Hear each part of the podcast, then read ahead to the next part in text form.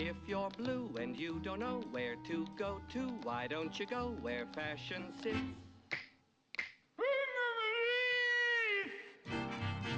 Different types who wear a day coat, pants with stripes, or cutaway coat, perfect fits.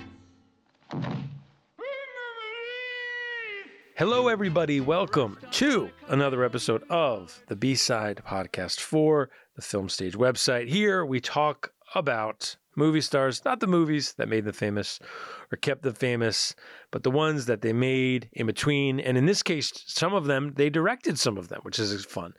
Um, we are here today to talk about this is our last listener's choice, right, Connor? No, no, we got one. We got Paul Newman. After We do? this. Oh, Paul Newman, I'm sorry. Our, Yeah. our second to So last, we're our third, if you will. Three quarters of the way there. And so our um, as you would as you would know if you voted, um, the person we're going to talk about today is Gene Wilder. Which do you guys know what his uh, given name is? Not Gene Wilder. Anybody? Oh. Oh, it's Anybody? um, yeah, it's. Isn't it like Jer- Jerome Silberman. Silberman? Wow. Silberman. I, for some reason, I was going to say like Krumholtz. I, I don't know. I'm a Milwaukee oh, boy. Krumholtz. Da- David's uh, David Krumholtz's dad. Um, oh, jeez. star of Numbers. We all watch Numbers, right? Oh, all yeah, of course. num- big numbers, guys. Here. yeah. Um, so as always, I'm with Connor, of course. Connor, I won't ask you how you're doing because Yeah, it's fun, fine. I don't care. yeah, I don't even care. Okay. Because I feel like I ask you and it's just like, yeah, we're just getting by. So why even like we'll Yeah. just we'll skip by. But but we are excited because we Well, have listeners, you should know that I'm here. um, I um I'm excited because we have a guest who we've I feel like we've been talking about having you on for since we started doing the podcast and you uh are also in Pittsburgh, which is exciting. Amanda Uh-huh. Waltz, A and E editor at the Pittsburgh City Paper, the best newspaper in Pittsburgh. Obviously, Amanda, how are you? How are you doing? I do care how you. How are you doing? Most important. Oh well, well, well. Uh, I am good. I'm very good. Uh, sorry if you heard my my dog and stuff in the background. Oh, please, it's uh, okay. Yeah. Uh, yeah. We we're not in the studio, guys. I don't know if you. Yeah, it's virtual. yeah, this is a this is just a little rinky dink operation. Uh, yeah, I'm good. You know, we got uh, my, I think we're, you know, doing well. Still at the paper, uh, the best paper in Pittsburgh, Hell of yeah. course. Yeah. Yeah, we won't mention the other, the big, the big papers. We're not even gonna. Psst, no. Don't even acknowledge it. No. And their cartoon canceling ways. I don't like it. no. Boo. I don't like it. No. Um, but um, no, we're excited to have you here. And I think it was funny. I mean, I was trying to think. I feel like we talked about. This is how long ago I feel like we talked about this. Tom Hanks was in Pittsburgh, or he was going to be in Pittsburgh for the uh, what's the guy, what a lovely guy, we all love him. oh, Mr. Rogers. Mr. Rogers. and he I was like, "Hey, we should have you on for Tom Hanks B-side because, you know, Well, that would've been, yeah, I mean, well, that would have been perfect because I just watched. Uh, I think it was like the first on-screen, maybe it was either the first or the second on-screen role he had in the slasher film "He Knows You're Alone." I So I, think it's- just watched that. yeah, Mazes and Monsters is up there is in one of the first ones too, right? Yeah. He- The D&D thing or whatever and then that one. But yeah, we'll we'll have you on for Hanks part 2 cuz I don't even think we had a guest on for that, right? No, Connor? and it wasn't even that. really. It was sort of a. We did it in conjunction. It was like a Toy Story thing. Toy Story. You thing. did, like- so it was like Tom Hanks and Tim Allen. So we'll Oh, do. but We'll do a. wow. We'll do a proper. Uh, we'll do a proper Hanks. Hanks episode for sure. I love that. Okay. But Gene Wilder's kind of an exciting one because he, you know, he's not, and I guess we can just jump into it. Like, so the movies we're going to talk about, right, are they're they're definitely they're heavy B sidey movies. I mean, we think. you had a lot to. If you look at this dude's filmography, you kind of, and it- not in a bad way or whatever. It's just like. well, it's funny made- you have a made lot, to choose from, and he didn't make that much, right? Yeah. So I mean, you could even run through it. So basically, at a later age in his life, because he was a theater person and whatnot before this. Um, and a, and a fencing expert, which is funny. I didn't know. Um, Really? yeah. So oh. he's You, he you can kind of tell if you watch certain movies for sure. I mean, well, well the, our first movie, Yeah. you can tell because The he, he f- does. He, yeah. you know That's he's true. it's a part of it. But he gets the role as the he's like what the mortician in uh, Bonnie and Clyde. It's like a two scene. Yeah, he's got like he's got like a 15 minute run in Bonnie. So and funny Clyde. as hell. Very part very that good. movie. Yeah, very good. Yes. And then the producers obviously Same is a movie he puts together. Um, meeting Mel Brooks, I think through Anne Bancroft, I believe, and Mm. that movie Mhm. barely get people don't people I don't think realize that movie barely gets released because people are really nonplus with the subject matter, right? Yeah. And It only because so of f- critics. It's so funny to think about now. Like Yeah. I, I rewatched it for context and like the gags. it's so in it- funny. Yeah, it's very funny, but the gags, you know, I think not unlike a lot of like the gags in this era of comedy, you forget how edgy it was, but now it feels so quaint. You know, like oh, so quaint. you know, but, so very uh, quaint. uh, yeah, and even you know, and then our so our first movie. I'll run through our movies though, just so there's so start the revolution without me, and Quackser Fortune has a cousin in the Bronx, which both get released. Say that in- ten times fast. Yeah, yeah. both both kind of get released in 70 they, they have small releases um those are our first two and then we jump a bit and we go to um uh, our next movie is going to be 84's The Woman in Red, and then our final movie is 86's Haunted Honeymoon, both of which he directs, right? So in between, you know, that 15 years is obviously Willy Wonka, his great segment and everything you uh, always wanted to know about sex but were afraid to ask. Um, Blazing Saddles, The Little Prince, Young Frankenstein, Silver Streak, um, Stir Crazy, right? All of which are not B sides, right? They're um, good movies. Willy Wonka also not a hit when it came out, you know, obviously, um, but is now without a doubt. I mean, that's thing the he's known that's for the, the yeah, most. the role. Oh, that's his biggest. Yeah. Yeah. It's funny because actually, uh, I watched years ago. It was kind of a weird. Uh, it was kind of a weird, unorthodox episode. Uh, but you know Joe Bob Briggs. Um, Yeah, he used Yeah. Mm-hmm. to be on. Yeah. So when he had his Monster Vision show on, he just decided he was going to go show Willy Wonka. And Hmm. he or Charlie is it Charlie in the Chocolate Factory? I can never remember. The, the the? Gene one is, uh, is Willy Wonka. Yeah. Okay. And the so, book, the book is Charlie, and then the remake is Char- you know, Charlie and the Chocolate Factory. Okay. So he actually had the director. He just had him over the phone and was interviewing him. And it's a really interesting. I mean, if you can find it, it's a really interesting episode because he was originally a documentary filmmaker and Mel, his daughter. Mel Stuart, yeah. Yeah, yeah. And he. His daughter was like, please make this movie. And he's like, okay. Yeah. And it's just, and I guess like the whole thing with the iconic scene where he walks out and does the little like tumble, I guess that Mm. was the reason he got cast, was because that's how he like introduced himself. It's really Oh, interesting. that's funny. Yeah. Yeah, I mean that there's so much about that movie that's so, you know, there's a great Conan O'Brien interview. He came on Conan's show in 05. Uh, I'll I'll link to it in, in the in the article. Um, and he talks about Willy Wonka, and he just I think the older he got and the more iconic the role got, the more he became. He wanted to keep it, you know, crystalline and special for any kid who loved that movie to the point that when he was kind of deteriorating sadly in those last few years one of the reasons he kept it secret his family said was so as not to sadden kids who love the character to like see or know that you know Willy Wonka was you know kind of you know uh sick. Uh, you know, so, so I think that's nice. I mean he he's, he Yeah. he seems like a gentle guy and and I think Yeah.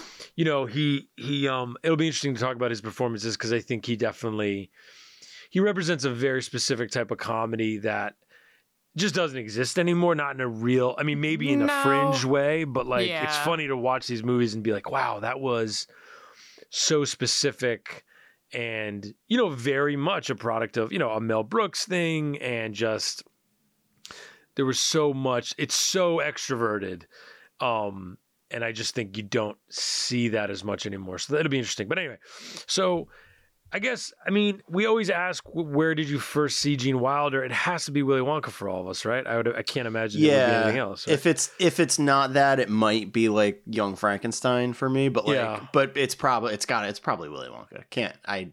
I can't really see a world where it's not that.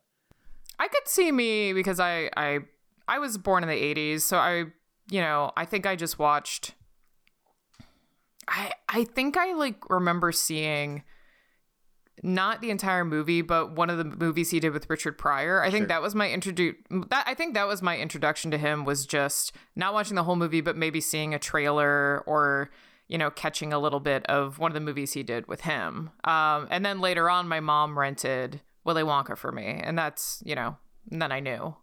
Yeah, I mean that's you know I think for so many people of around our age, right? It's just such a you know like we're talking about so It's a, iconic. it's a and, yeah, it's a staple, right?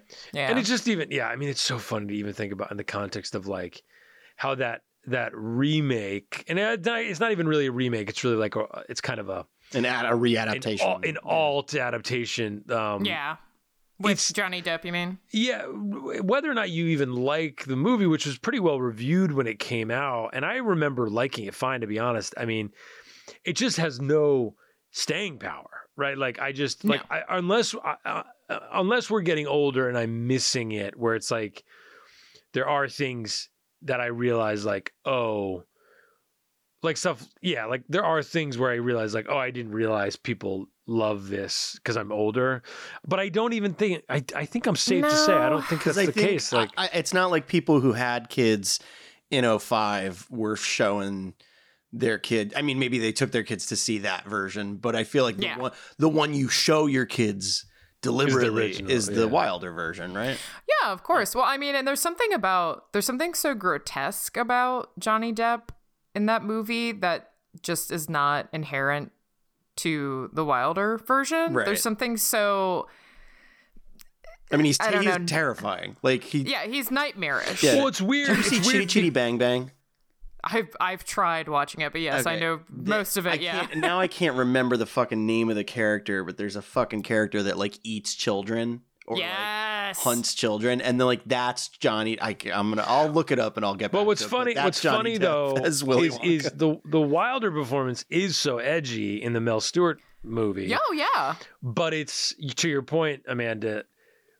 He, there is a knowingness and a sardonic nature to his Wonka that's Mhm. relatable, right. and so even when it gets weird and frightening, he can bring you back, and like he seems like a magical yet accessible person or Right. whatever in- in, whatever and way I- that means whereas the depth thing you know he's admittedly you know to his own you know that was i mean lest we forget that is johnny depp N- nobody loved the world loved nobody more than johnny depp in 2005 Yeah, he's the his- oscar nominee for pirates two years before oscar I nominee just because that. we loved him he gets nominated for finding neverland just like because we were just vibing on Depp. We were just like toss him a toss him a nom for Finding Neverland, like because we're just vibing on him. We just love Depp.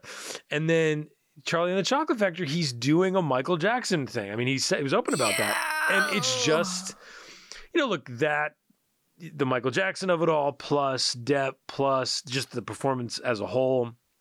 It's certainly just you to your point. There's no entry point into that character. You just find yourself being like, no, no, I don't, I don't Right. think so.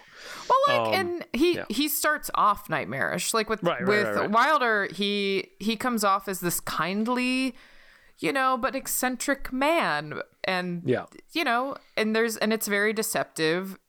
Meanwhile, Johnny Depp is just like, I would not like to go in that factory. Thank you very much. yeah, Uh, yeah. it's- Please Right. pass. It's pass. terrible. Here, here's your golden ticket. Thank you so much for the opportunity. You opportunity. can have it back. I will be on my way. Um, but anyway, so I guess we'll jump into the first one, which Yeah. is "Start the Revolution Without Me." He makes this in London. This is, you know, like I said, he makes Bonnie and Clyde the producers, and then he kind of stumbles upon this opportunity. This is a movie directed by Bud Yorkin, who worked a lot with um, Norman Lear. Mm, and mhm. um, I think Norman Lear produced this movie, if I'm not mistaken. And um, I and mean, produced Blade Runner. did he really? Bud, Yorkin did. He's a Oh, Bud Yorkin Yeah, did, yeah. oh, I it. thought just He's an like, executive. He's an executive producer on Blade Runner. Bud Yorkin is one of those producers, not unlike Joe Roth, uh, who also was a studio head and still alive, but where they Right. also directed. And I always love that. We're like, because as a producer, not like on anywhere near the level of these people, but like, right. I love when you get the producers who direct and then you can watch the movies they direct and you're like, well, I'm sure they made their days. I mean, like Well, I you just mean- like you know I'm not saying they're all I'm not saying they're all subpar movies because actually I think this movie when it's funny is quite funny Yes. um and then I think when it's not I wrote this in my Letterboxd it's it like when it misses it misses so badly it's it crazy does. but yeah. but basically um the premise of this one is um it's it is it's it's a it's a spoofy comedy movie in which Yeah, it's like a, it's Um, like a spoof adaptation of the Corsican Brothers, basically. it's Right, basically yeah. like a spoof take on the Corsican brothers plus A Tale of Two Cities plus the Hunchback the the, the not the Hunchback the uh Man, the in Man in the Iron Mask. Mask. Yeah, and and you have these two sets of brothers um one born of peasants one born of royalty who on a dark night not unlike big business starring bette midler and lily tomlin if you ever saw that one Uh-huh. who who uh through happenstance and hilarity the doctor mismatches them because he has to deliver two sets of twins at the same time Oh. and Donald Sutherland, Gene Wilder are the two brothers, um, and they play Philippe and Pierre, and Claude and Charles, and that's Wilder. uh, I said that confusingly because so Wilder plays Philippe and Claude, Sutherland plays Pierre and Charles, and the the poor twins are yes. basically con men. You know, they they get swept up in what's going to become the French Revolution. The Mhm. movie is set quite. I thought this was funny. Eighteen is it seventeen eighty nine? Yes. And the bit is they keep. They they do the Updating the different time. settings of it's like a Yeah. farmhouse 1789 and they keep saying it I, I they do it probably 40 times too many times I still laughed basically Yeah. and um and then the the the rich version of the brothers are the are the Corsican brothers right Yeah. that's right. the yeah. the premise which if you don't know the Corsican brothers in history or in literature they are these famous um they are these famous they're conjoined twins separated at birth. And i believe Oh. I- and i believe in the i believe in the the alexandre dumas novella they are great swordsmen. I think that's true I just know the Corsican brothers as played by Cheech and Chong. well, right. I was gonna say that's the the only other version that you would be like, no, is is the course is the Cheech and Chong. Yeah. So they're playing a version of that, and basically it's just like the poor version guys. They get swept in the revolution. They get put in the front to basically be patsies. Um, meanwhile, in the Versailles walls, a coup is planned by the king. You know, King Louis the Sixteenth's right hand man, and he asked the Corsican brothers to uh, be in cahoots, and it all converges about halfway through in what becomes the beginning of the revolution, and the brothers Mm, switch mhm. spots, and you know hilarity ensues, as I said Ugh. before. And I do think there's some funny parts, like Orson Welles is the narrator. He opens the movie. That's a great Just bit. Loved my it. God. Love those first two minutes. Yeah. Um, and the, and the last two minutes, sort of by proxy. and the Like last two minutes are I Yeah. thought they took me by surprise. I thought was funny, and then um, all of the stuff towards the end. Where we, I guess we won't spoil it, but we can just kind of talk freely. Like, um, all the stuff towards the end with Gene Wilder and his girlfriend, who's the peasant girl, when she's in the torture thing, Oh, and he's trying to like get her to snap out of it, and he's like, he wants to get her out, but then she starts being hysterical, so he's like, you know what, actually, spin her around, spin her around. That's the type, that's like the Gene Wilder stuff I do like. It's like a little edgy, but it's like pretty funny, and the way he delivers it is so nonchalant. Um, a thing I realized with Wilder is when he's cooking the sausage really hot, I Mhm. do I do repel from it. when he's Mm. like extra When he's when he's really and extra- screaming and cooking it, I'm Yeah. like I'm like I don't know, bro. But when he's deadpan Wilder when he's deadpan, Oh, it's God. so he's good. like he he was like the king of it like and the- like even Willy Wonka, like not to bring it up again, but the no, no, please come back. Oh, I mean, that's yeah help police murder yeah, yeah, yeah yeah, like- yeah, yeah, yeah, yeah. So, Um, what'd you guys think of this one? This is our first one. I here. I liked this one. I feel kind of the same way, um, but I. uh, To your point, I think when it is funny, I was laughing out loud. Like when the jokes work, Right. I was Yeah. laughing very hard. I, I always think I give comedies, and this might just be like if I'm even if a lot of it doesn't work, if I'm laughing a few times in a comedy, I'm gonna give it a passing grade because Exactly. Yeah. right. I don't know, you know. Yeah. Yeah. If it's if it's paced well and it has like a pretty intriguing plot, and I get a couple laughs, yeah, same. I because I feel like there's a lot of, especially like mid-budget comedies that came out in like the 80s and 90s, where it's like. oh God, yeah. This is this is fine. Yeah, it's I'll like take this. harmless. Yeah, Yeah. Uh, I I will say there were a few moments in this that were extremely funny. The part with the dead hawk. Oh my God, I, loved it. I I was when he wrote in with that hawk, I thought, okay, they're gonna play this like the hawk is alive. And then they do acknowledge that it's dead. And I just started I mean, I I I couldn't stop laughing for a good like 30 seconds. Um, I will say there is something about this. This is probably like, and I don't know in terms of, uh, like you said, he had some minor roles before this, but this is where you really see like the Gene Wilder style coming out, mm-hmm. Right. like the Gene Wilder comedy style. sure. That being said, there's only so much shtick I can take in a movie. There's Sure. a lot of shtick. Yeah, they're throwing Yeah. a lot at the wall and seeing There's- sticks. well, you know what it reminds me of? I, I loaded loaded weapon one Oh wow, From the loaded 90s. weapon. was on TV recently, and I watched I watched a bit of it, and it's a, it's a very down the middle spoof. Right. And there's so there's so many funny parts of the movie. Like I'm just thinking they're in a chase scene. This is like one of the funniest things I think I've ever seen. I don't know if you guys have both seen the movie, but they're in a car chase scene, and Emilio Estevez and uh, uh, Sam Jackson, Jackson. Are, are in the car, and they're like Oh cutting to a regular chase scene, and then and then it cuts, and they're just being quiet, and they're like, and Emilio Estevez goes, "Shh." They're right behind us, and then it cuts to the wide, and they're the people that were chasing them in the other car are sitting in the back seat. and it's like Good. That's a good that gag. stuff, like That's a that good broad, smooth stuff. When it, it's so I laugh so hard. But to your point, Amanda, and I was reminded rewatching that movie. Right. By the time it gets to the end, I'm like, okay, we're Right, we're it's- good. I we think are it's good with tiring. this. I think this yeah. movie has the same problem. I think like yeah, when exactly. it when yeah. this movie hits the middle, I'm in, right? I'm like, ooh, because that's when like the mix up starts happening, and you're like, let's go, like. Mm-hmm. I love the- a mix up. Yeah, no, right. Like when Love I a when I mix-up. realized like that's exactly what the plot of the movie was, I was like, Let, I'm in, let's go.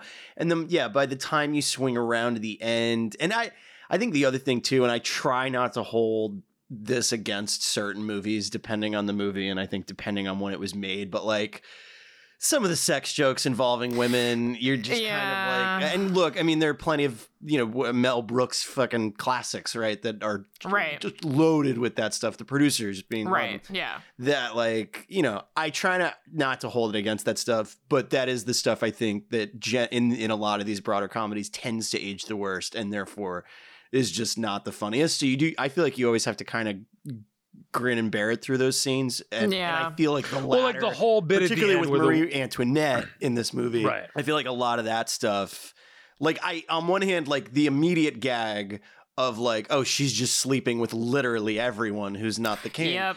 it's Mhm. it's like a funny gag and thought and like i think the maybe the first time you see that that's the case you're like Haha. But then they like capitalize Right. on it like four more times and you're like well uh, uh, uh. especially like To me, given yeah. what history has done to marie antoinette you're kind of like Yeah. yeah. It's not to, to- great. to, to me, where really I got, I was just tired of those types of things is at the end when the one woman is like trying to pull the other woman's breast out because she's convinced they're sisters. Oh yeah, yeah, yeah. Right. and which it- is they like- just won't let it go. I'm like, Yeah, they can we let- just we, okay? Like for like a minute right. when Gene Wilder realizes he might be able to see some skin, it's funny enough in that kind of very bottom barrel way, and you're gonna get a chuckle out of me. I'll roll my eyes, what have you. But then to just like to just kind of shine it on for another five minutes, I'm like, let's just let's move along here. Like that was tough for me, that one. But I you will really say, get a yeah, you really get a sense of like this is Yeah. 1970. It's just it's around the time when they're like we can put bare Right, sex breasts. revolution Uh, stuff. oh, yeah. It, fe- it feels I like did. that. I at the ball. I will say at the ball when they're all handing him oh, the notes that say kill like every And Hugh- person. Hugh I- I Griffith- did oh my god, Hugh. Griffith is uh, as the king. is King Louis, and he oh yeah, that's great. that Um, stuff is really very good. They yeah. also, I thought, had a really amazing chemistry. Like, I, I'm kind of shocked we didn't get like four more Sutherland Wilder right? comedies. I mean, I, thought I thought they made such a terrific in like both halves of the movie. Like. Yeah. they they each get to try something totally different and and and still maintain this like really wonderful chemistry. I thought. and it's funny how Sutherland. It reminded me that Sutherland was funny, and he like became this elder statesman guy. Did you ever see Kelly's Heroes? Yeah, yeah. He's, yeah, he's Oh. great. He's so good in that movie. Well, yeah, I so mean, it's you have like to, yeah, go yeah, ahead. you have So- to think he was in Mash, Right. And that's Mash what I is mean, a comedy, like, but Ke- I don't Ke- really think Mash is like funny. Well, Funny, but it's like Kelly's Heroes. He's playing the crazy guy. okay. Um, and that's a that's a very underrated. Yeah, he's like the Clint only East- hippie Clint in Eastwood World movie. War that movie in is World War that movie. II. That I think I told you, Connor, that I watched a movie last year, but you know, being rolling my kind of being like, oh, this is a Clint I haven't seen. Uh, let me see. Mhm. And in my head, I was kind of like, oh, it's like a rip off Dirty Dozen, whatever. And it's like, It's basically It's- a spoof. It's like a Dirty Dozen like- spoof kind of almost. but it's Oh, like really? it's like a Spoof is broad, heavily, but yeah, but it's like heavily anti-war. yeah. Clint Eastwood Oh. movie, and I'm like, this is just uh, here to watch. People should like talk about this movie you all know the what time. I've It's so never, funny. So, I've yeah. never really seen people talk about, but with that, and not to go totally down a tangent, but that movie, I remember seeing that movie as a kid, and then when I finally got around to watching the movie Three Kings, all the way Oh, they're the same movie. I was like, Uh, oh wait, Spike Jonze fucking remade Kelly's Heroes, and like nobody mentions Kelly's uh, Heroes. David O. Russell. Bro. Oh, sorry, right, right. No, Spike, Spike Jonze. Spike Jonze is Spike in Jones it. is, that's is what I'm, in it. That's what I'm thinking He- of. Sorry. He's in it. Yeah. But um, but what I was saying is Sutherland is in this. He's in Mash. He's in Kelly's Heroes, all within a couple years, and then even he's in Animal House ten years later in a very funny little role. And so he's in these movies. It's just funny, and then he kind of becomes more of this like serious like supporting character. yeah. It's just funny because he is, and you're right. Mash the movie isn't some riotous movie. It was yeah.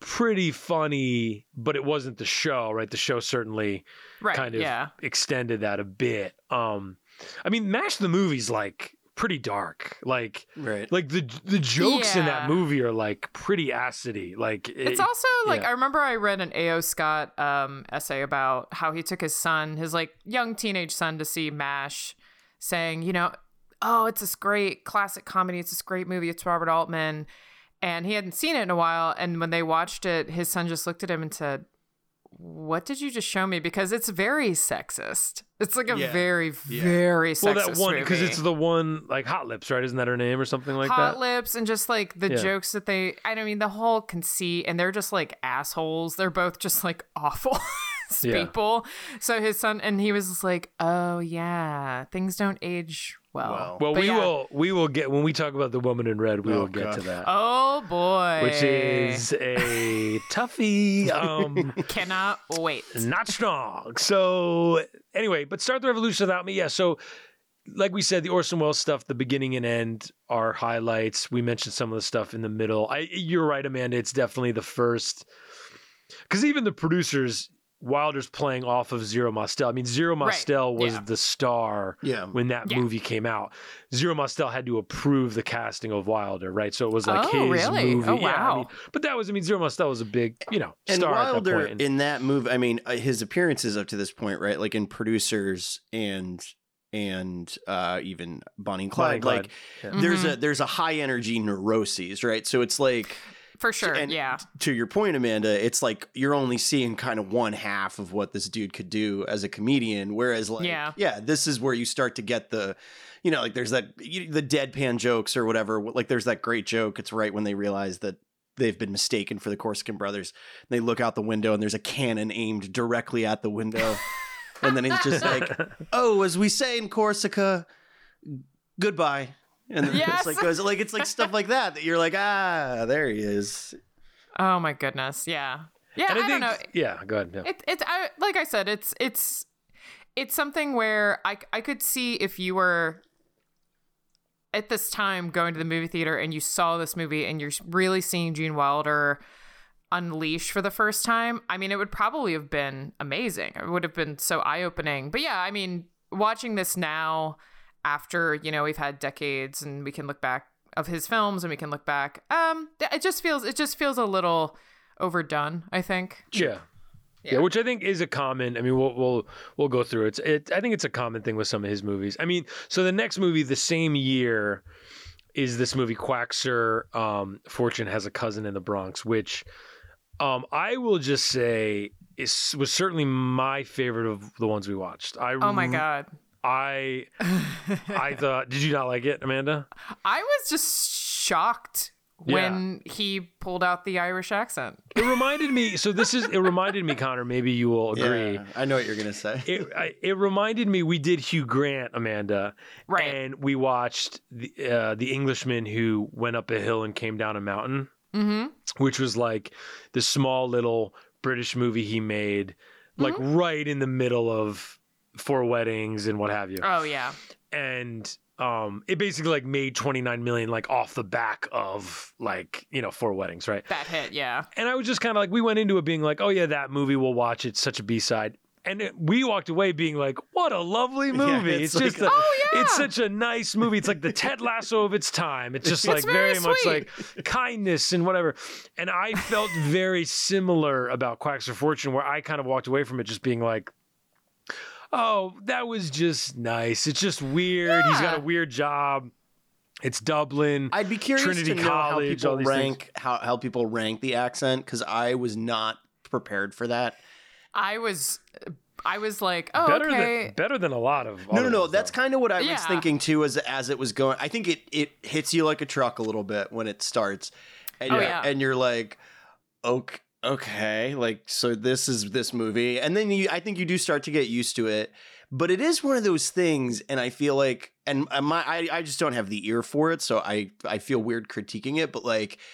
It does have a little bit of like the Lucky Charms sing songiness to it that you're like, it's not too bad. but he still he does the But thing where he you know he hits his t's the ths with t's and things like that where you're like oh that feels correct though like so i don't know maybe, Yeah. maybe someone smarter than i could like report in and be like no it's good or it's bad or whatever but we we talk you know amanda we we- we've talked about like with brad pitt for example mm-hmm. Devil's own we we basically defend a little bit because i think it gets Yes. it gets roped into this you know tom cruise biblically bad richard gere and the jackal even worse right Yeah. like richard gere Yeah. the- just look i like the jackal i love richard gere if you just that there it could not be a worse version of it he is Yes. it- I like that movie. I think actually his performance is actually quite good in it, weirdly enough. But like that accent, sweet Christ, is so, so, bad. It's, it's so so, misplaced. It's you can't even begin to imagine how bad it is. But like, well,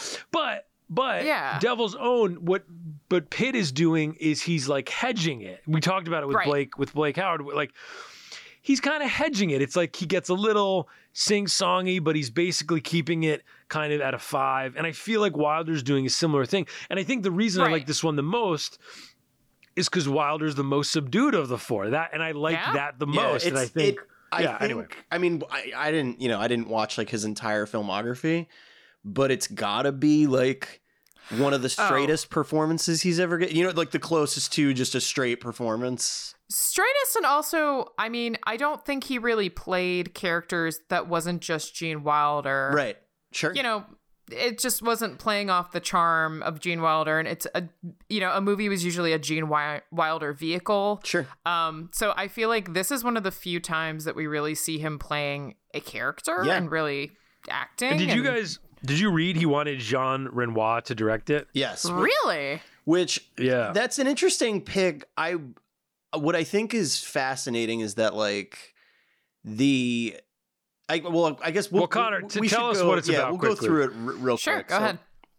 So Gene Wilder plays a uh, a gentleman who lives in Dublin uh, named Quackser Fortune. His real name's Aloysius, Mhm. and um, basically he's a municipal shit shoveler. Essentially, Can I just Yes. quickly say before I'm going to interrupt you? I do love.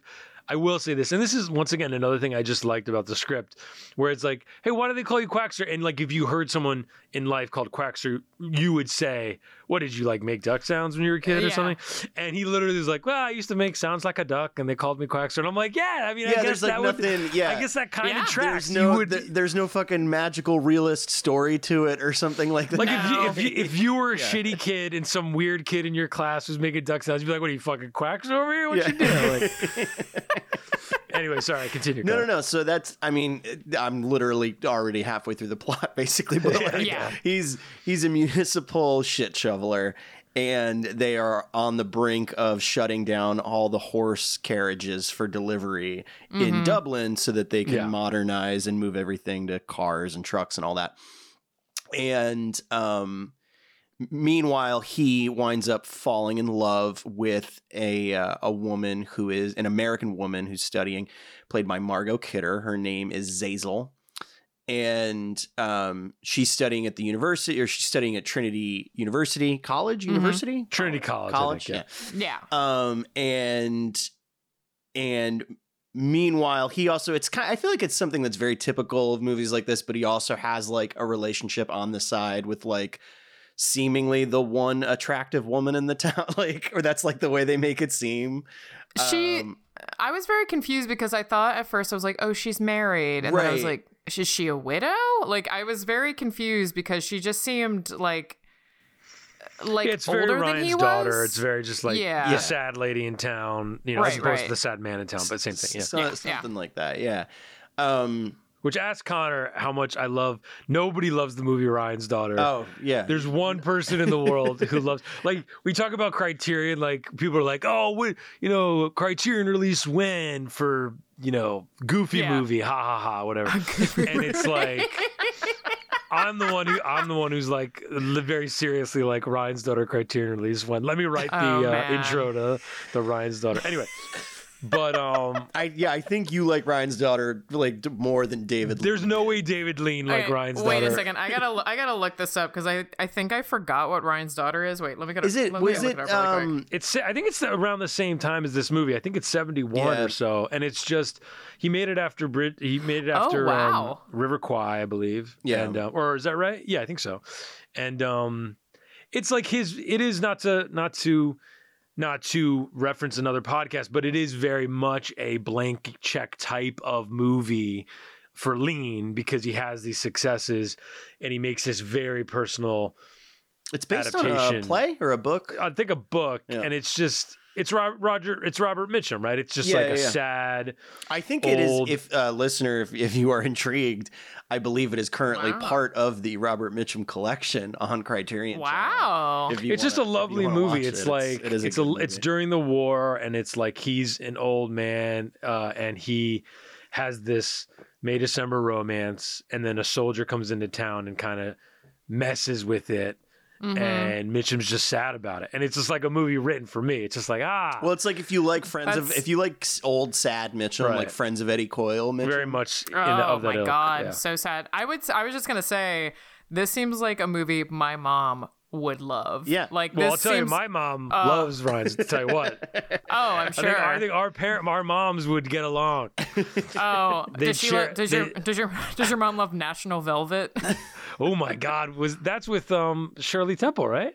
No, very young Elizabeth Taylor. Oh, uh, that's Mickey sorry, Rooney's Elizabeth, in it too. Elizabeth Taylor. I'm sorry, that's right. Well, I think it was her first movie. Yeah, You're yeah. right. no, You're right. I'm sorry. I meant no. Liz Taylor. Yeah, yeah. No, National no, no, Velvet. you're you're fine. Yeah, but my that's mom. That's the horse that's, movie, right? National Velvet. It's a horse movie. Yeah, Yeah. yeah, yeah. Oh my god, I've seen that movie so many times against my will.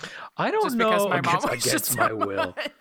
That Well, always where am I gonna reminds me of a movie like that. That, and I guess this is common. Sound of Music. I remember being a movie when I finally saw it. And I have to rewatch it be- almost because of this. I remember being like, "Oh, I don't like, I don't like this." Like I I remember, like- like, yeah, I don't like it either. but you know, I watched it in that pretense of like, okay, well, this is, I mean, one of It's the a best movies ever classic. made. You gotta like, Everybody- you gotta like everybody this movie. And I feel like it was- sing-alongs. it one of the first times I saw a movie where I was like, "Oh no, but I don't like this though," and I just Yeah. and I've always meant to kind of revisit it. But anyway, but Quackser Fortune. So, like you said, Conor, you know, basically, while trying, while realizing he's got to kind of rethink his career.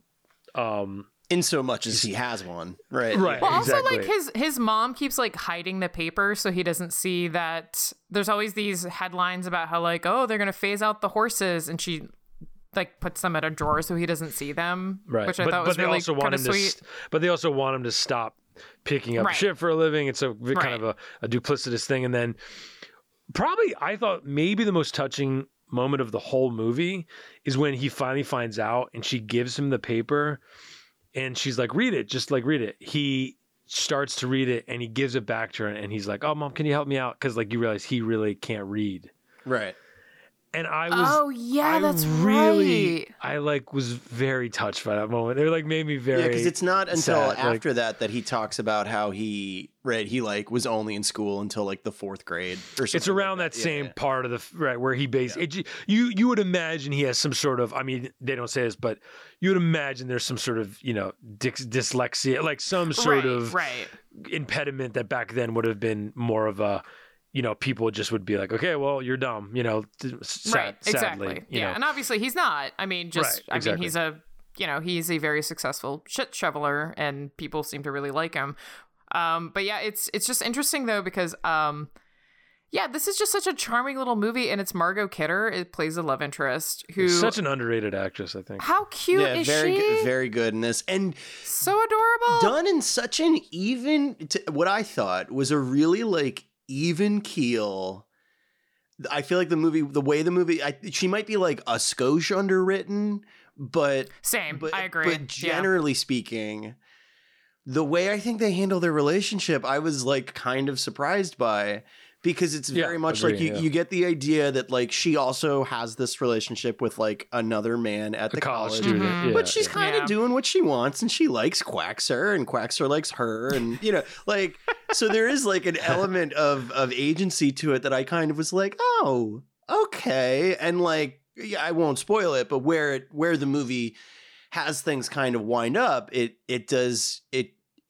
It I don't know. It treats things on what I thought was such an interesting matter of fact, n- Yeah. non non melodramatic kind of. Um, yeah i it reminded me of you know movies that movies like this that work are so special in my opinion because they can't they should be so dull right. like Same. like Yeah, like i'm agree, thinking i'm thinking of like james mangold's heavy or Mm. um ted demme's beautiful girls right where it's like Mhm. movies yeah. where it's just like hey you know we're just we're living small lives and we have small problems and we're just Mhm. trying to get through the day but, but because of the character and the you know the dialogue and i guess perhaps the chemistry and the casting you know all the Oh, things yeah. that you need they somehow become more than the sum of their parts right like if you Yeah. watch these movies it feels more special you know, and, you know look, look the entirety of, of the before trilogy is obviously almost a testament to that but like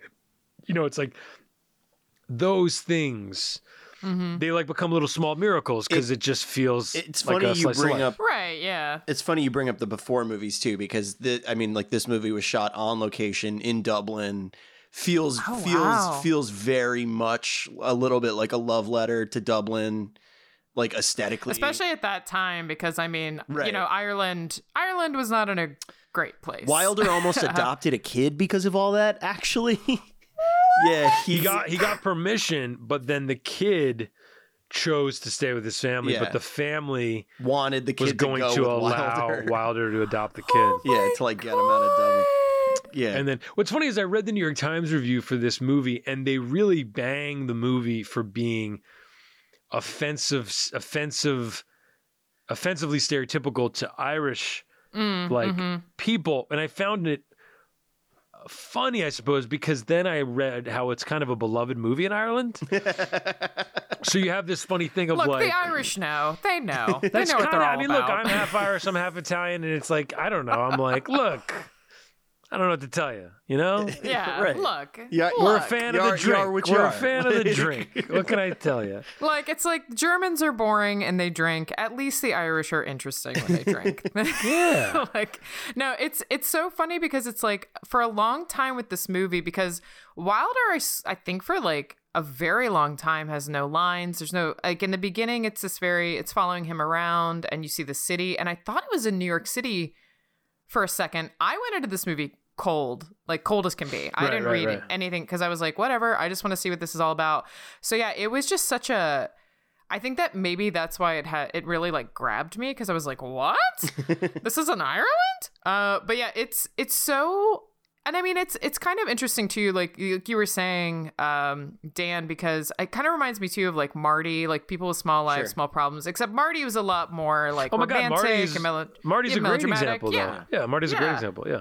but this is kind of like Marty, but more. I, I almost want to say like less romantic, a little more like you know we're all adults here, we all know what's going on, and um and I think just I think the way it handles is not like a kitchen sink drama where it's like oh no my situation is so desperate and we're so poor and we're so we're so living in the UK and Ireland. And, and in this case it's like you know he's I, I think he just wants to make the best out of a situation mm-hmm. and Right. it I think it does it in a way that's still like yes things are changing and you know yes people are in you know not in great situations but you know I I really think it it manages to like tread that line of like acknowledging that like yeah things aren't great but also here's a funny story It's got like an Um, angry young man movement quality to it. A little right bit. yeah Yeah, just with a little less anger, you know. Right, it's right, a right. bit more. right right Yeah, just a quieter, much quieter. because his because his dad works his dad you know works in the factory and you know it's like well i'm gonna have to go work in the factory now but i really want to work for myself i don't want to end up there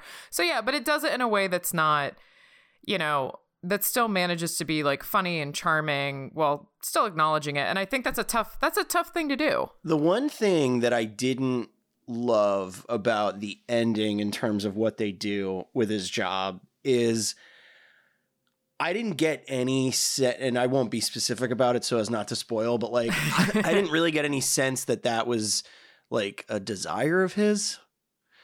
You know, No, yeah, you're you know, like. I don't know. I, I felt like it was. I kind of was. It felt not tagged on, but it just felt like abrupt. Like I was like, oh, okay, I guess that is a nice took it- little decision you made for yourself. But like, why? Like, I took it, you know, he mentions wanting to be his own boss, so I took it to be because he. You mentioned he's municipal earlier, but actually, he's not. Right? He's just doing He's it Oh, not, he doesn't on do yeah, his own. technically. city. He just no, No. he doesn't Oh, So He's the whole just- thing is he just doing it, it sort of and makes people it let even him better. do it. And He like chooses. Yeah. It reminds me. shit. Have you guys ever seen the episode of King of the Hill where it's like career day and Bobby ends up with the guy who's like a porta potty, like em- oh, he like empties like a- them out. he Yeah. empties like porta potties, but he's like, yeah, you're your own man, you make lots of money, and, Well, and it's like like, Hank is really upset about it. well, dude, it's like, I mean, look, garbage men make a lot of money. I mean, Yeah, you know, you can have a great life. You know, you, it's a it's a smell, and eh, but you know, I grew up in a um, I grew up in a dairy farm. I know, I know what it's all about. Yeah, you know. I know. When he picked up that when he picked up that horse manure, I was like, oh yeah, yeah, I know this. I've been I there. also love how a it's obviously second nature it is to him, but I it did strike me in the beginning of the movie how second nature it is to everybody. They're just like, oh yeah, Fortune's just or Quackser's just picking up the, the fucking shit with his hands, not washing them. Oh my not, God. Not you know, you're just and he's just kind of doing like Spreading yeah, he's on doing the, like a uh, little dusting, rubbing his hands together. when like- he's when he the scene where he goes where he goes to lunch and she's sitting she's sitting with him and I was like, oh my god, he's eating that she- sandwich with his bare hands. And she basically gives it like no pause. She because he's like, "Oh, let me give you a ride," and the the only thing she does is she's like, "Oh, in there," and he's like, "Oh yeah," and then he just like puts a newspaper down for her to, sit- and you're like, she's just like Margot Kidder's like, "Yeah, sure." You're like, uh, "All right." ought to be young. I'd be curious Ah, to know to be young and sitting in shit. I got Yeah, very indeed. um I just feel like from an overall plot standpoint, I also was getting like proto Goodwill Hunting vibes from this movie. Oh, Um, interesting. Oh yeah, because what's his? He's a Okay. janitor, right? Yeah, yeah. He's a custodian. Yeah. He's a janitor. Well- she's a student, right? Like it's like Oh right, could Minnie kinda Driver's a student Yeah. at uh at the school at Yeah. Harvard. At right, right. Harvard. Yeah. Oh, this is a Harvard bar. I thought there'd be like equations and shit on the walls. One of my favorite. Oh, my one of my favorite lines. One of my favorite lines in that movie, which used to be my favorite movie. I used to I watched that movie like a million times when I was a kid. Oh yeah, it was a huge is movie. when is when Casey Affleck is sitting next to Matt Damon and Minnie Driver finally comes up and they're at that bar and Casey Affleck goes so I told him to go fuck himself and then Minnie Driver comes up and he and he, he and then he sees she's there and Casey Affleck goes I swallowed a bug and he walks away. it's one of my favorite line deliveries in any movie ever. Um so this is so okay so this movie comes out like I said it doesn't get a really a huge run in the states and and and Wilder has mentioned mentioned this you know so basically by this point he has not really made a hit um Mm. so he, Oh, wow. he he's Yeah. you know and then Willy Wonka flops he does an interview, and we can link to it. Um, but he did an interview around the time with Roger Ebert. yeah we'll link to it in the Oh. article He, it's a and good he talks a little bit about this and Start the Revolution, actually. okay, because cool. because it's just they uh, they they do the interview. I think right As Wonka's right dropping. as Wonka's coming out. wow. and then so he's Oh, in he's in the. Woody Allen movie, um, which is everything you wanted to know about sex but were afraid to ask. Which is, if you don't know it, it's an anthology movie, and I think his his section is one of the funniest sections. He falls in love with a sheep, and Oh, it's I like don't that. very funny. It's like he's a doctor, and it's like anyway. So so that's a big hit. So that helps. Then he reconnects with Zero Mostel and Rhinoceros, which was like r- really hated. Um, I and kind of have very, no idea. really a seaside, right? It's like very kind of a And I lost don't. thing. We didn't mention the Oscar nomination for producers, right? Did he we? gets nominated for an Oscar for yeah, producers because right. that that just if you're like confused as to like oh he didn't make a hit or whatever like he made producers got nominated for an Oscar for it and and I think that is kind of what propelled him to a point. But yeah, sorry. keep sure. Going. Yeah. hundred percent. And then, and then in '74, he kind of begrudgingly does Blazing Saddles, which that role was supposed to be. John Wayne was in consideration. A bunch of uh, you know more Western, f- you know, facing actors, I cannot imagine and then that at all. yeah, Would that it's- have made me love John Wayne? no, No. and then and then John Wayne is not funny. And also, and I, can I just let me just say this on the record? One of our great movie stars, fine. I mean, he sucks. He's a terrible. not actor. a good, not a good actor. Yeah. So let's just not no, act terrible like, actor. You know, oh, let's. no. You know, Clint Eastwood runs circles around. oh, um, absolutely. uh, you know, John Wayne, and I only say that because when when Eastwood became famous, it was almost in direct contradiction to John Wayne. John Wayne did not like Eastwood. right. He was he was the revisionist Western yeah. star. And Yeah. you know, Wayne famously said like, you know, I would never shoot somebody in the back, which is something Eastwood did in a lot of his right. Like, just there's all these things. Whatever. Point is, overrated maybe is strong because I think he is he is an amazing movie star, but he is a Yeah. he is a pretty bad. I mean, The Quiet Man. Terrible. The Quiet Man is great, but uh, anyway. So, um, speaking of Irish movies, um, Yeah. so Blazing Saddles comes out. It's a hit. Um, obviously Young uh, Frankenstein. Richard Pryor, who helps write it and gets nominated for it. Oh. Um, they Wow, I can't didn't ins- know they can't insure him because of his drug problem. So they get Cleavon We've- Little, who's amazing in the movie. Oh, amazing. Um, that's one of my favorite. I mean, to this day, I think it's one of the funniest movies ever made. And then, um, so that really helps. He's got that role in The Little Prince, Young Frankenstein. These are all coming out Mm, around the same time. mhm. Also a hit. And then in 75, he directs his first movie, The Adventure of Sherlock Holmes' Smarter Brother, which performs fairly well.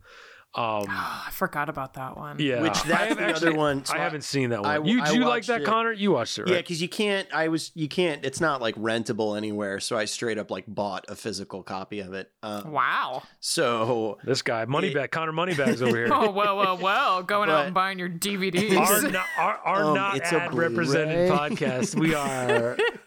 um no but uh i mean i could talk quickly to it because i do think it's you know it it could have been a b-side we could have put it on the list um Right, it's right. one if we could find it, yeah, it's definitely. it's one of the four features he directed Um, and I think the the one thing that it made me realize as we're going to jump into our next two B sides, which he also directed, is Yeah. I think him as a director, I think he picks up some of those bad habits that Start the Revolution has, which is like, let's just fill this thing with gags.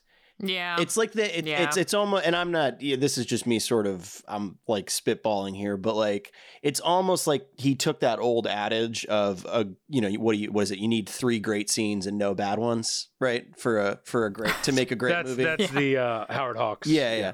It's almost Oh, like he it's almost like he kind of forgot the second half of that phrase. You know? Yeah, like, he said to make a great movie, all you need is three great scenes and no bad and ones. no bad ones. And so uh, uh, Sherlock Holmes' smarter brother is very funny in conceit. He's like the third youngest Holmes brother who's been forgotten, right?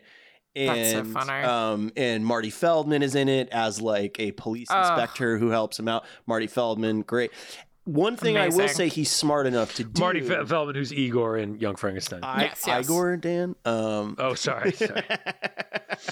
I was Oh. thinking. I'm sorry. I was thinking of the animated film starring that John Cusack voiced. I apologize. oh my god. um, Speaking of B sides, Yeah. holy shit. we need to do John if we Cusack. ever do John Cusack, there are. It is a. I Yeah. mean, you can't even we'd, fathom. we'd have to do a three-parter. if I, probably. if you don't if you don't bring me on For- for, for one of your John Cusack B sides, I will never speak to you It'll again. be it'll be a Damn. John. It's gonna have to be a John Cusack month of like Yeah. weekly podcast yeah. of like money for nothing, shadows and Oh. fog, like just like just an Oh. unbelievable amount. Yeah.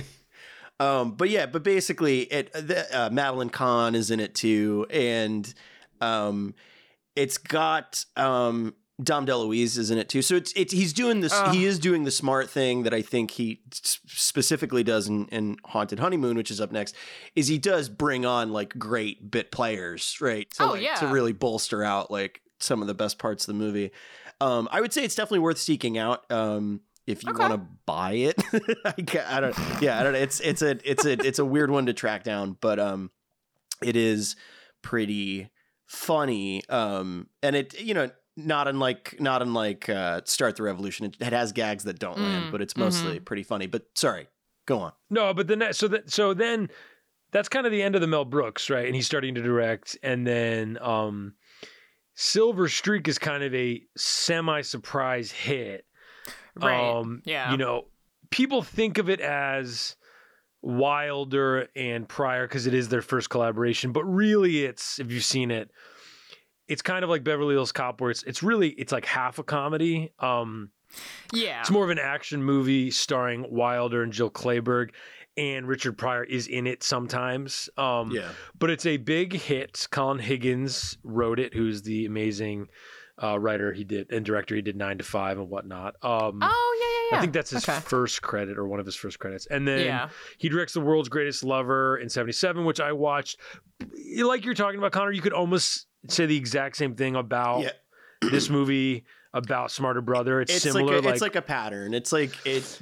He He- throws a bunch of shit at the wall. Some of it It's sticks during the and is very time- funny. Yeah. it's in the 20s. Rudolph Valentino is the sexiest man in the world. Yeah. He, you know, Dom DeLuise is studio head.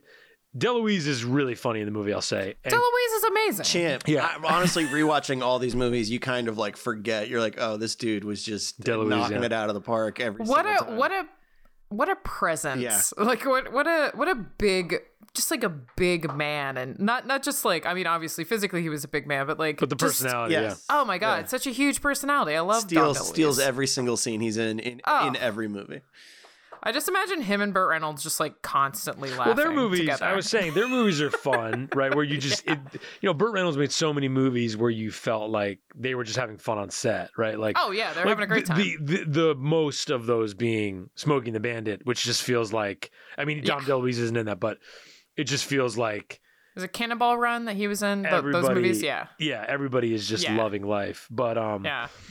So then he makes the Frisco Kid, which could have been a B side. I have a soft spot for that. It's the Robert Aldrich movie starring him and Harrison Ford. Pretty funny.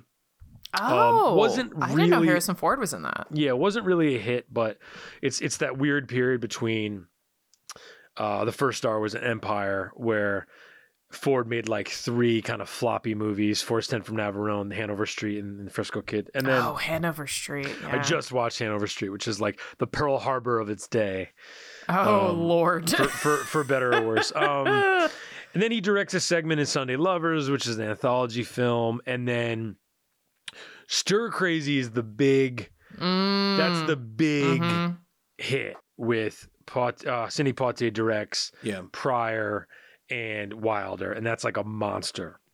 Oh yeah, and huge. then Hanky Panky's his first movie with Gilda. They meet on the set. Uh, it was meant to Hanky Panky was supposed to be another collaboration with Pryor, but Pryor uh, couldn't do the movie because of his personal stuff. So they rewrote the script to have it be Gilda, and that movie did not perform well. But they met and they got married. And then our, our next movie is actually The Woman in Red, which he directs, and Gilda is in in a supporting role. That's actually, I will say, the only funny part of the movie. Mm, Gilda. Yeah, I think I think Grodin has a couple, a handful. Of, Oh, Grodin. I I have well also Grodin's a local boy. Groden is from Pittsburgh. I knew that. Uh, yeah, Pittsburgh which I- area. yes, yes, Yeah. yes. And he is he is in the echelon of all the weird actors that come out of Pittsburgh, like Jeff Goldblum, Michael Goldblum, Keaton, yeah. Charles Gold. Yeah, all, I would I would also say Joe Manganiello. He's kind of a fucking weirdo. oh Um, yeah, he's weird. Yeah, he counts. yeah. He's a super weirdo. Uh, but yeah, no, I love Charles Grodin. His his like acting style is Well, his so the one odd. his the one I think the one funny scene that's not a Gilda scene is um when he has to pretend that um oh, oh, the, sur- my god the what is her name party scene? Kelly Kelly LeBrock Oh is yeah, yeah, yeah. his girlfriend because he in the movie Grodin bit comes out as gay is a part of this Which- movie Oh, which I, we Amount- have to which talk also about like that. amounts to nothing. Any whatever.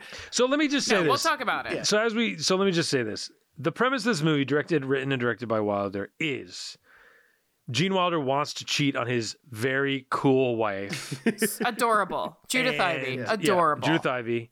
He would like to cheat on his very cool wife, and he has kids with this wife because his friends who are somehow worse than him Right. Mhm. are basically egging him on. Yeah. And he sees a woman in red, starring model turned actress Kelly LeBrock, who you would know from Weird Science. Mhm. She has like a Marilyn Monroe scene where a vent p- p- pushes air and she dances and haha, whatever. And he becomes infatuated. And the whole movie is he just wants to sleep with her. And it's Literally it. basically it's it's a version of the Heartbreak Kid if the movie didn't know that the lead character was such an awful person Right.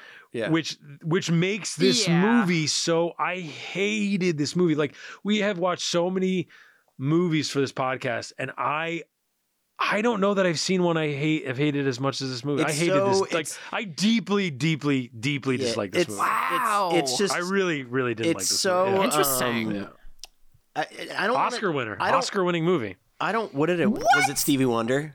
Yeah, so Stevie Wonder and about to say, Dionne, Stevie. Stevie Wonder and D- Dionne Warwick do the soundtrack, which okay, also Which is wild. And Wait, they win is the I called to say I love you from this movie? yes, From this fucking movie. What? I didn't and know that they, either. And they win the Oscar for it.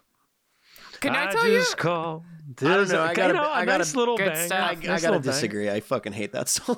Oh no, it's a terrible song. It- But in the '80s, it was amazing. But the- Representative of the '80s, though. Sure. Very sure. representative of the 80s. The the song that I want to talk about is I don't even remember what happens, but it it's it's this very weird song where I couldn't even tell if it was actually Stevie Wonder singing, but it's just like don't get drunk and drive. Oh yeah. yeah. Don't get drunk and drive. You're like, what is this? I was like, what? The yeah, fuck and it's is and it's this? it's strange because it's after he's like pulling up in his car, and his car it the I had. I know exactly what you're talking about, Amanda, because I had some sort of like cognitive dissonance when it was happening because Gene Wilder's car is like totaled in the front because Gilda It's like a running it gag. to crash yeah. or whatever because she's like pissed off because it it's like a separate thing, but basically Gilda Radner Yeah. works in his office. He thinks that he's organizing some sort of a tryst with Kelly LeBrock, like some you know a date, and it turns out it's Gilda Radner, but. It, n- nothing ever comes of it, but it's like three times over this happens, and so she gets increasingly like pissed off at him. And Yeah. to your point, Dan, she plays it perfectly, Oh, she's amazing. and and I think I is- mean, she if if I learned one thing from It's that doing you this. love Gilda Radner. I mean, because because Oh. we'll, we'll talk about Haunted Honeymoon as well. That's our last movie. Between Aw. this and um and and Haunted Honeymoon, and you know, obviously she made some other films, but she obviously didn't make that many films because she sadly died of cancer Yeah. not too long after this. She is, and also obviously SNL. She is one of the funniest people I've ever seen She's so be funny. like alive. Do you watch Like, the documentary? I have not her actually. her stage show. I haven't watched the documentary. Have you guys ever seen her? There's a really famous filmed version of her stage What was show. it? Gilda I- Live, the Mike Nichols. Gilda Live. Yeah. Oh my god, I used Yeah. to watch that all the time as a kid. Well, and then there's I was- Love Gilda is the doc. Yeah. Uh, yeah, Love Gilda is the more recent. doc. Gilda Live Yeah. is the Nichols in between like um Silkwood and like you know whatever he Mhm. made he made Gilda Live. yeah Oh my god, I love that movie. It's timelessly funny, and also like just thinking about Gilda, like. eh, Speaking to what you said, Dan, one of the funniest people who ever lived. Uh, I do not like John Belushi. I just everything I've ever read or heard about him, it was like, oh, he was just like a shitty comedy bro. But I remember, Yeah, yeah, I think yeah, his widow, I think his widow said one time that the only person, like he he was also very misogynistic about like any of the women in the cast except for Gilda. He was like, Gilda's the funniest person I know. Like even John, even John Belushi's like misogynistic. like he was like, Jane couldn't. Curtin like fuck off but Gilda. Oh, he fucking hated Jane Curtin. which Jane Curtin you know it's funny Jane Curtin and it was really the two of them it was you know Gilda and Jane Curtin you know early on there I you think know, uh, was it Laraine Newman also. I Laraine. Newman Laraine Newman I don't know if she's original cast but She might have been second. she's yeah. obviously there as well but um jane curtin's like another one of these people who like doesn't and she's still with us and she works Oh yeah, she's still. Yeah, she she's still she stuff. doesn't ever get enough credit like like Oh, you know she very funny. deserves you know as many accolades as anyway anyway but you're right uh totally in regards to kind of the bro culture and all that stuff and, Yeah. and cocaine just being like Oh my god. so heavy in, in just the the decision making and whatnot but just a sweaty John Belushi. Just ugh. Gil- Gilda, like, and it's hard to explain. And you know, like, my wife's a comedian, and like, obviously, Yeah. growing or being in my twenties in New York, you in you know whatever, being in live performance spaces, you have these conversations. And I'm not a comedian. And the joke I always make with my with Kelly with my wife is every time I try to write something funny. It always becomes dramatic, and she'll will always laugh about it because I'll be like, "I'm gonna write something funny this time," and then like, like, "No, but his dad dies on page four. It's like, why would you? Why? Why did that happen? And I'm like, I can't help myself. It's a, Uh, it's a problem. know cute. because you write the tragedy, but you haven't added the time yet. is I can't. That's, what it is. Yeah. Oh God. That's but tough. um, it's tough. but um, the Comedy's thing hard, about man. comedy was so hard, and th- this is my point with Gilda.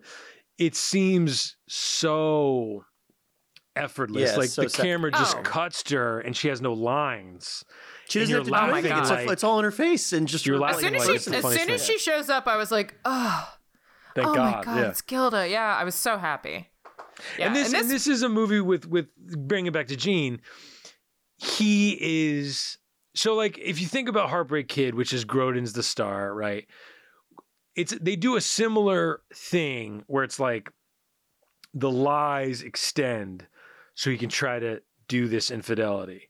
But with Grodin, he he plays exasperated and stressed Ugh. so well and he he will yell, sure, but he he's like the da- he's a dad. He's an exasperated dad. and he always brings Forever. it back down like he's always there's always like a center he's returning to Yeah. like a Mhm. gravitational kind of a thing and i think that is so important and i just think as much as i love gene wilder this is an example of he's directing it he wrote it nobody's telling him maybe you're this a little bit too much gene when he's like lying to judith ivey i'm like Oh my this God. is like not only is it just unlikable because he's trying to cheat on his wife but like that people can be unlikable it's grating to me because it's just like It's very think grating. He think I think he probably thought he was making like the seven year itch.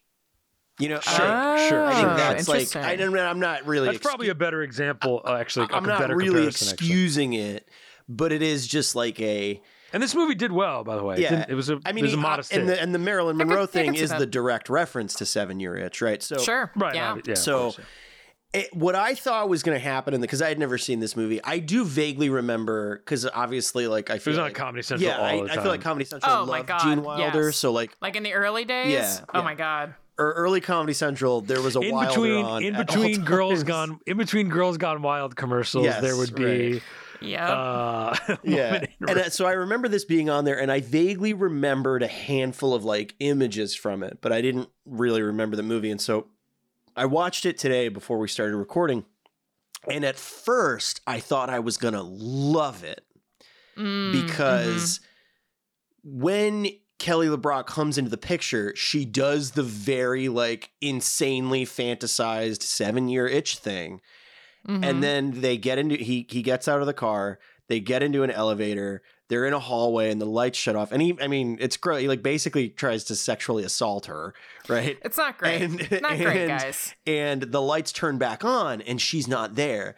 And for two seconds, I was like, oh, is this movie going to be like about male fantasy? That's like- what I thought And too. for a second, I was like, oh, this movie's going to rule. And then, like, it's not that at all. And like, I thought for sure he was going to be the only person who yeah, which her. I was prepared for. Because then I think if that's the case, I can get behind it a little bit more Same. because yeah. obviously even though it's Sure, even though it's still unlikable it's then at least still just a thought as opposed to an action and i can get Yeah. behind the ethos of a, of a movie trying to at least ask the question like oh why do like married men have these thoughts like like do you like Mhm. i i can so much more well, all you have to do is that's, like- watch the HBO show The Mind of the Married Man, the Mike Bender, Oh, yeah. the Mike Binder show. That tells you everything you need to know about it. The Mind of the Married Yeah. Man.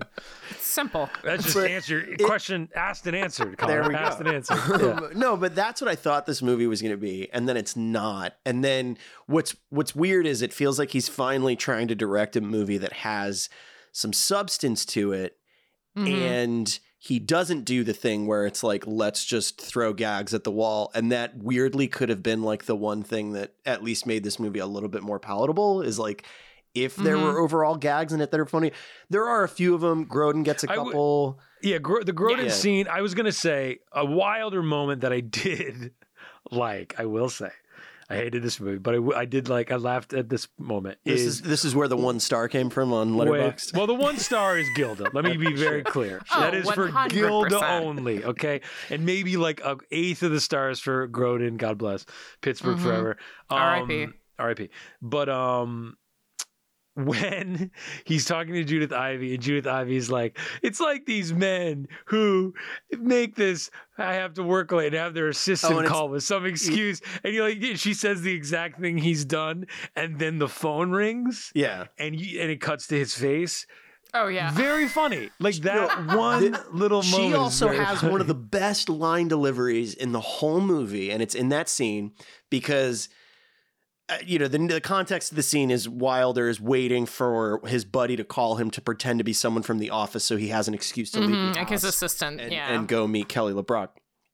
And so he's waiting for this phone call, and his wife is his wife's name is Dee Dee, and Dee Dee is kind of having this sort of like somewhat seemingly manic moment, and she's saying like, "Oh, yeah," like she's like expressing to him like how. Uh, how a husband stepping out would make her feel and stuff, and so he Well, because increasingly partly because her his friend got has caught. just done the same thing. right. and his wife and kids left him. Yeah. yeah. So she's sort of expressing her frustration with that, and and Wilder's obviously feeling the heat turn up a little bit. And in the midst of it, she reaches into the drawer as she's just like doing some stuff, Oh, yeah. and a gun goes off, and you're like, "What is Yeah. this?" And he's like, "What Yeah, is yeah. that?" And it's a gun, and. And he's like, "What would you use it for?" She's like, "No, no, no. I would never use a gun unless you've done something wrong." And it's like this. It's like the Oh the way God. she delivers it is such a matter of fact, perfectly reasonable, and that I like I guffawed at because it's just such a perfect. yeah, that's a good like- part. I forgot about that. That's She's very. F- oh, I forgot about Judith Ivey. She was like. I mean, she was in quite a few movies, and I think like television too for a long time. But she's definitely one of these like character actors Sure. who's just great at what she did. But I will say, there's my two biggest things about this movie is I love how all the women are either.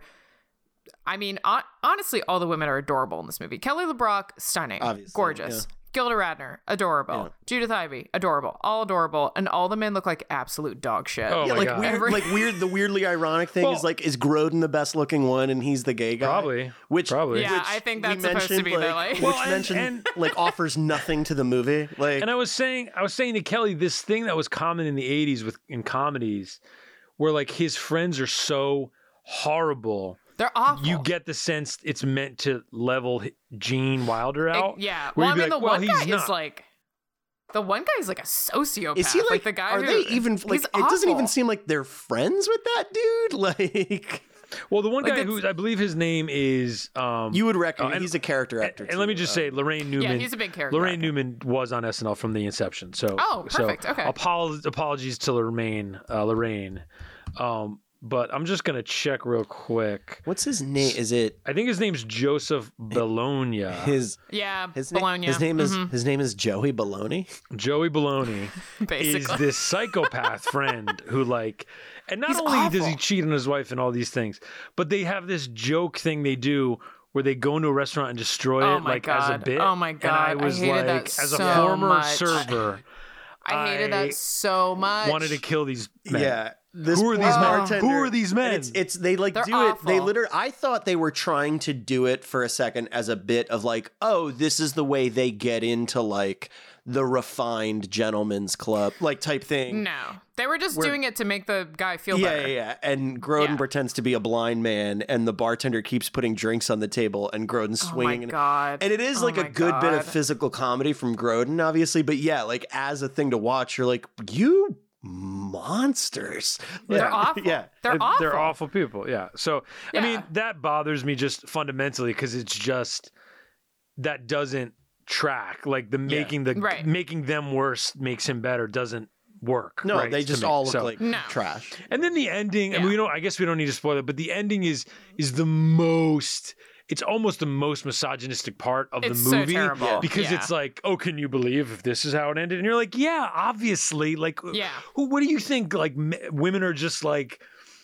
Like it's literally like you know how women are stupid and idiots like Yeah, you like know how that's women like what just it's like telling you it's so dumb yeah, a man pays attention to them and they're like, mm, Yeah, I just why it's not? just so and it's like and it's so funny to think about, you know, Kelly LeBrock in this movie in Weird Science within like months basically like right. the weird like I mean she's literally like, you know, the most beautiful woman in the world at that She's moment. She's gorgeous. You know, oh my god, she's gorgeous. and she's in these movies where she's literally playing this like unattainable thing. It's very tough. Um, Right. Which but- is why I thought she was gonna be fake. Like I was like, totally I was like, good. oh, That she's, same. she's Me just gonna be some concoction.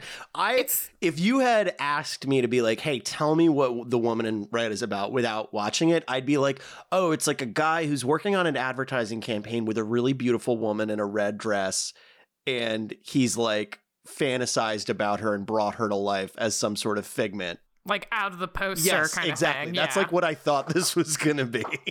Well, I will also say this. There's something about this movie too where it feels like what's going on with Gene Wilder is the least interesting story. Yeah. It seems like there's all these other stories taking place that you don't see happening, but you'll see glimpses of it. And I speak specifically to the thing that's going on with his wife and Shelley, the Yeah. punk, the Jewish punk. well kid. that's that's why i uh, again yeah like the the movie and that is near the end of the movie right and so the movie starts to wind Eh, yeah. right it's like it's like in the last I think it's like more middle-ish. Like it's not. It's not at the beginning. because But that's yeah. is that when Right, he's right. trying to go to la and it all gets like Yes, he gets like rerouted to san diego anyway whatever yeah. but yeah so shelly who's his her daughter's boyfriend who's or like friend. I don't even understand what the relationship is. Right, um, right. It's just a super weird fucking kid. Um, but yeah, like you get the sense of like I, I wasn't sure whether or not the movie was telling me whether or not she like was into that or not. Like I whether or not she I was, was into very Shelley because I was like the way the scene is played is almost like this is a thing they've done before. Where he like kind of I- I gropes her a little to- bit, but like I that's took yeah, because he of- walks up and grabs Yeah. her boob. Yeah. I took it to uh, be an indicator of like of, of some sort of relationship. like right? she's seeing Shelley on the side. A little some bit, afternoon, I thought, like yeah. A in little bit, in a yeah. Gilbert Grapey kind of way or something. Oh my Uh, god, Well, Gilbert it's fun- Grape. Oh no, it's funny too because is like he? when Who is in Gilbert Grape? Steenburgen, Mary Steenburgen. Oh, Yeah. Steenburgen, right? Mm, Oh, Gilbert. Yeah. Well, there's the part in the very beginning when he first meets Shelly, and it's like he and Shelly kind of face off, and he says, "All right, you better take care of my girl," and he's like, "You better take care of my girl." But it was after they had been going back and forth repeating stuff, and I was like, "Oh, okay, well, he's just Oh, he's you just kn- fucking with him. I didn't think about that, but I you're think- totally right. yeah. Yeah. So I think That's it's I think it's saying that like they have a thing going on, which I was like, "Ooh, I love that." She actually she's actually the one cheating. Right. She's actually cheating. Right. Yeah, which I love that. Yeah. but, that, yeah, that- but you that's don't get nice. eno- you guys are making good points. But yeah, if I that's mean, a it- thread, yeah, like, But but, if that's great an movie. explicit thread in the movie, the movie's I feel like automatically at least like twenty percent better. Right. I would rather just see Judith Ivey and Shelley like and their whole Getting thing. it on. Grape, Like, I wanna see graping. that. To see him Gilbert graping, you know, Just graping all around. over the place. Um, Ugh. I will. So, so we'll pivot to our last movie, um, Yes. which sadly is the last Gilda Wilder movie. um, I think it's just the last, also the last Gilda movie in in general. Um, I think and so. it is it is sad that none of their movies were hits. I will just say. well, what was the other one? so it Hanky was Hanky Panky didn't do well. I guess Woman in Red did well, but she's not the lead. So uh. No. and yeah. then and then and then Haunted Honeymoon. They're very much the two leads in the movie. They play a yes. Newly engaged couple. It's set. I, I don't know if they give us a year, but it's like a time. It's a period piece in which they are two of the more successful radio play. it's like the stars. thirties. It's like 30s, It's so- 40s, mm, and yeah. um, Wilder's characters dealing with bouts of uh, anxiety brought on most likely by this engagement. Mm-hmm. Um, and his cousin devises this the the the, in, the wedding weekend. They are going to scare the anxiety out of Gene Wilder's character, the whole family. Oh, and Oh, so like immersive therapy, like that. that's what he says Basically. basically. Yeah, that's true. Yeah. That's that's so that's that's the premise of Haunted Honeymoon, and then of course, uh, there's also nefarious things that are real going on at the same time, and Right. it involves a wolf man and a murder that a murder a murder that opens the movie that is quite funny, I will say. Um, and and this look this one for me, I had not seen it before this. Um, um, not unlike some of the other movies we're talking about when it's funny, it's really, really funny. I think Gilda, there's like an extended scene where an ex girlfriend happens to be at the house because she's dating um, uh, Gene Wilder's brother, I believe. who's Jonathan. Co- Mm. cousin, Jonathan Pryce. And Oh, she wow, still yeah. has the hots for Gene Wilder, and Gilda is like onto her and will have none of her shit. That stuff's so funny. Um, and that's kind of the movie. It's directed, like you said, by Wilder.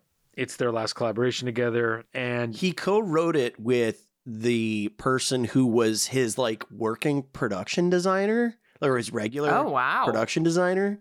Um, I believe I'm gonna I'm gonna double check that just to make sure I'm right. But I when I saw the credit because I'd watched all these movies and obviously some of the n- same names keep coming up. Yeah, Terence Marsh, who was Mm. mostly known as a production designer, um, did like I mean crazy movies. Actually, did like Hunt for Red October, Clear and Present Danger, Shawshank. Shawshank, yeah. Um, Wow. Okay. but he was he was um he was Gene Wilder's like regular production designer and I guess has a co-writing credit on this movie which is funny. That's really cool. Yeah. And we should say the production design is Very one of the good. best parts of the movie. Very good. Oh, it's yeah. so fun. Yeah. Yeah. Honestly, I mean that's uh, just to jump back, but that's like I think a lot of the movies Wilder direct like Sherlock Holmes Smarter Brother, it's same thing. It's like a very well put together uh Oh yeah, it's a like very period good-looking movie, design, yeah. costuming, yeah, sets are great. Yeah, I will say, uh, and was this the first time watch for both of you? I this I not unlike uh not unlike Woman in Red. I've definitely seen parts of this. Um Yeah. and there were certain scenes that stuck in my memory because it I feel like it also used to run on Comedy Central a ton. it did, Um, yeah. And but I, I this is I think the first time I've ever seen it front to back. Okay. Is Did you- this I think- is this like one from your childhood, Amanda? Oh, 100%. Yeah. Yeah, I love this movie and I it's so it's such a it's such a movie. I mean, cuz I think there is just such a thing with with farce is not really a, a a genre we really or like a style of comedy we do anymore, and I kind of miss it. So Oh, I yeah, think that too. they're yeah, even when these even when these kinds of movies like aren't great, I really I just love that farce is happening. Yeah, agreed. so agreed. So yeah, but also just like Dom DeLuise in this movie is like just What's his center name? stage. What's his name in it? It- Aunt. Oh my god, I can't remember. Uh, I'm I'll pull it up. I'll pull it up. it's like Aunt Jenny or something like that. oh, and yes, he's playing. Catherine Abbott. Catherine. He's playing a he's playing a woman. Um, there's a line that my friend and I. I might, I might be misquoting it because I haven't said it in a long time, but like, uh, my friend and I would always be like, one of you in this room is a werewolf. and it's just that, like, that level of just like, just silliness. It's just silliness. You know, it's just for fun. It's, and I just love it. I just love it's like, yeah, we're not trying to like re, you know, we're not trying to reinvent the wheel. Yeah. We're not trying to do anything like crazy different. And I will say, like, I, I can't, I don't know when Rocky Horror Picture Show came out, but I imagine this probably, they both probably came out like around the same I think time. about t- yeah, a decade before I think Rocky Horror comes out. But you got to remember with Rocky oh, Horror, Oh, really? it- but you got to remember with Rocky Horror, it it gains a following yeah. every year Yeah. Like it's what's very much what's it's the a difference midnight between movie this from and the beginning. Clue in terms I think of Clue's like- eighty five. Yeah. Clue's at like the year before Okay. this. Yeah, So this is, this is 86, right? is eighty six. Yeah. Yeah, Okay, The similar yeah. vibe. I would say in terms of a recommend, like I think if you like a movie like Clue, this has got a It's- lot of the it's same aesthetics yeah. and, and uh, is very funny. Yeah, it's I it's just one of those movies where like I really enjoyed it as a kid because it has a very I mean it has like very broad comedy. Yeah. So if you are a young, you know, if you're a kid, it appeals Um, to you and you understand like what Dom DeLuise was nominated for a Razzie for this movie. Come on. get the fuck Come out. on, Razzies. I fucking hate the Razzies. I'm just gonna say that right now. How dare you? Dom. DeLuise is a treasure. Yeah. I How long have no, I le- legit anytime Dom DeLuise was on screen, I was in. I was like, let's Oh. go. And like even j- but like but what's funny is even beyond the farce of it all. Like I like bought I did hit- like that they played it straight. I thought that was the funniest. That's what I'm saying. It's Oh, not yeah, like, It's 100%. not like they're they're making a gag out of out of you know Like it he's just being- playing It's the Uncle A man matriarch. in a it's Uncle. Carl pretending Yeah. to be Aunt Kate or something, right? It's not oh, something. Oh, that's like just that. what he does. It's Yeah, like yeah. not like that. No, yeah. no, no. It's just No, no, he's, no. he's Aunt Right. Catherine, and he plays it straight, and to to the degree that like the sequence in which it's, I think it's right before he he does the werewolf thing, but right when they're at dinner. He like introduces himself to uh to Gilda Radner and he's like very taken with her because obviously she's very charming and he's like I want you to sit with me at, at dinner and I was just like oh I want to sit with him at dinner like that seems I so nice would love it. Yeah. Love it. It kind of reminds me. Have you guys ever watched the show Baskets? oh yeah, Oh, yeah, Um, no, I always meant to. No. Oh my god, you sh- Louie Anderson, and it's one of those things where They do a similar thing, right? They play it straight. they right? do. Yeah. yeah. He he plays it. I will say, and I understand. You know, I could understand like some some criticisms, like oh, this is taking a job role away, away, from from from you know from a woman, but Louie Anderson is so good and gives such like you can tell he's really trying to connect with like the humanity of this character even though it's like he's not just trying to be like oh this is just like you know the average like mom and i kind of i feel like it's kind of the same thing with dom Yeah. deluise like you're playing it straight you're just playing and it feels like a fully realized character as opposed to just a punchline. Yeah. Like you want to know them, you want to hang out with them, and they're very charming. And so I don't know. It's just one of those things where it's like, yeah, it would have been nice for a woman to have this role, but at the same time, I'm really enjoying this transformation. Yeah. like, Well, I and can't it is, help it. and look, it is an ending to this group of performers, right? I mean, the, Yeah. the- there aren't many Gene Wilder movies after this, right? Gilda passes away, I know. and really all you have after this is the two final Pryor Wilder films: "See No Evil," "See No Evil, Hear No Evil," which and, and Mel, Brooks, Mel. Brooks hangs in there for a little while too. A little uh, while, with yeah. like three more movies. But but I, yeah, but but you know, point being like, you know, Wilder doesn't direct again. Um, See No Evil, Hear No Evil is a hit, but it's badly reviewed. Another You comes Yeah. out two years later and nobody sees it, Mm. and then that's the last theatrical movie that was also Wilder makes. Portier, right? Another you. No, uh, another U is Arthur. Uh, I'm sorry. Um, let me let me make sure I'm right. Um, Okay. Arthur Hiller Oh, okay. did Oh, did wow. see no evil, hear no evil, and Really? another yeah, which is interesting. And another you is a new guy. Maurice Phillips directed Oh. it. So Well, Arthur Hiller was like an exploitation director, wasn't he? Am I thinking? Am I not uh, thinking correctly? Hiller, so Arthur Hiller, he did Silver Streak, which is their first one, and Hiller did a lot of different movies. He was kind I of a feel like we've working talked about. Hiller before. So Hiller did like one of my favorite movies ever, um, the Americanization of Emily, which this is a James Garner movie with Julie Andrews early on. The Wheeler Dealers, right? So like kind of some politically Hmm. stuff. He did like the original Out of Towners. He directed Love Story. Okay, I'm thinking of somebody else then. So he did a lot must- of these movies, and then yeah. he kind of pivoted to comedy a little bit more directly because he did like um the in-laws he did author author he did the lonely guy which is Oh. a lonely guy's a movie i love speaking of charles grodin if you guys have not oh, seen Oh yeah. the lonely Yeah. guy him and steve martin that movie is i don't know Oh, oh my god. so there is a bit on a bridge where Grodin is just sitting on a bridge, clearly like trying to get up the nerve to jump off the bridge because he's lonely. And Steve Martin comes up to him and is like, "Hey, I got to talk to you about something." And he's like, "Hey, man, I'm just trying to get the nerve." Like it's like so deadpan. Like I'm just trying to kill myself here. You're interrupting me. And then Steve Martin's like, "I gotta be. Can you find another spot?" And like Grodin like leaves to find another spot on the bridge. It's so fucking. That movie is so underrated. Hiller also Um, directed the 1992 Babe Ruth film The Babe with John. With Goodman. John Goodman. and then, Yeah, he, not a and then he strong- followed that up with the 1996 family classic Carpool.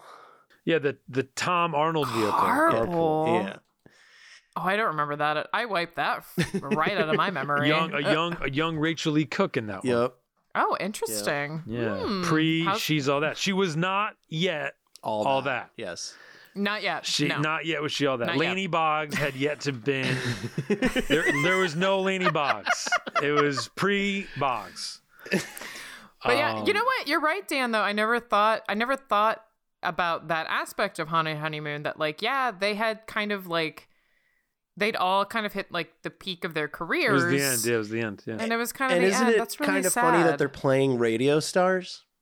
yeah. Like I I don't yeah, there's like a I yeah, I um to echo I feel like this was a thing in the 80s too of like playing radio stars because there's that Well, other um yeah. there's that movie there's that movie where it's like also follows oh what the fuck is it called I can't remember I think it's just you called got radio a lot. Yeah, you get you get a lot of like like Woody Allen does Radio Days, which I'm is thinking of Radio which Days, is around yeah. the same time.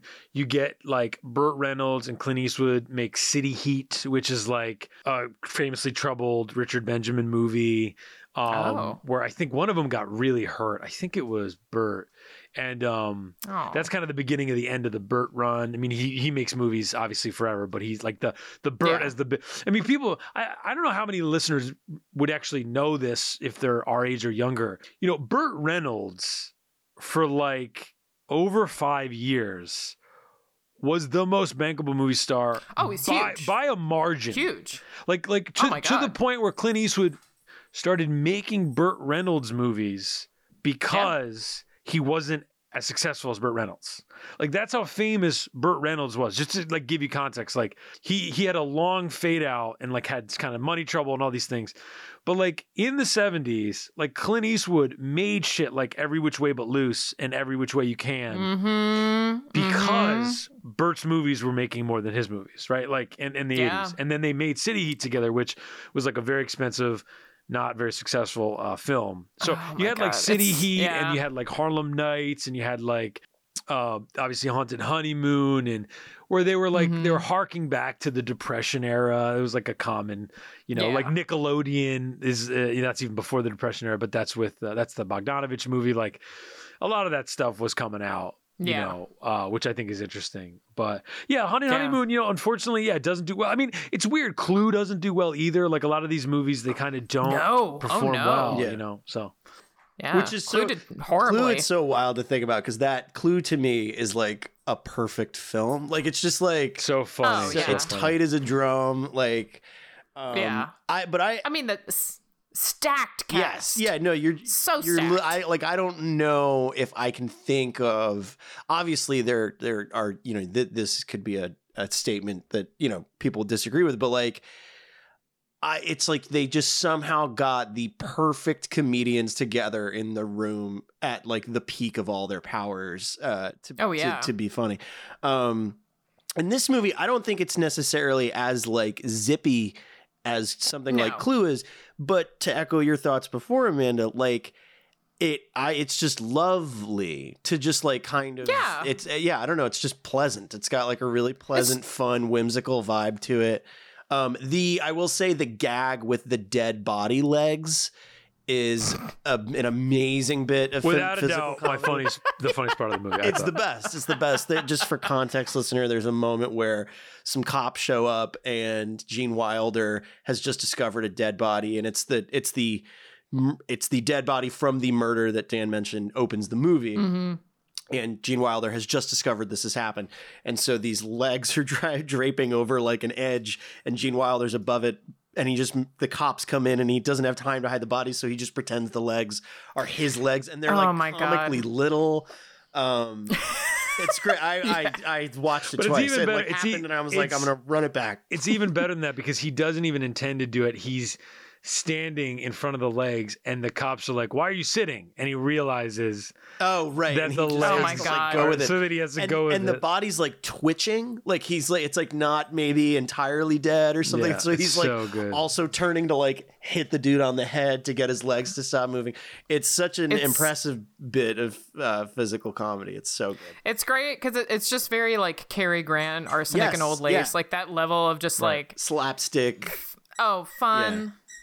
I'm very sorry. My dog is Aw, is that's squeaking her toys. oh, it's okay. Let, let, let- she never she doesn't do this until I'm on a Let her podcast. squeak. I could I'm squeak. not I could squeak my toys too, and we can Let me um Go ahead. so so I mean, I guess I wanted to as our last thing um for this episode, we took some questions from Twitter, but before we do that, um and obviously we'll wrap up the episode so we we we will still have time to talk about Gene, the man, the myth. What are what are like what is peak Gene? Like what do you guys think? Like is it for my money, I, I think it has, and it's weird because I guess the scenes in Blazing Saddles, I do think, like his whole monologue about being drunk and the kid shot me in the ass, like that is one of the funniest things I've ever seen ever. So like, sure. I think it has to be that, or I guess Young Frankenstein. I should have rewatched. I mean, that movie is so funny too. But I, I guess I'll say Blazing Saddles. But what about you, Conor? I'd probably go young Frank. I mean, it's it's I like it. I I conflate them in my head because it's that you know they're so close together, and it's like Right.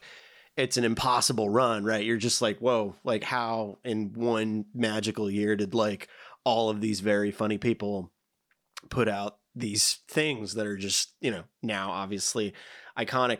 I think um I I would say Young Frankenstein because I think that like I would even put that performance above Wonka.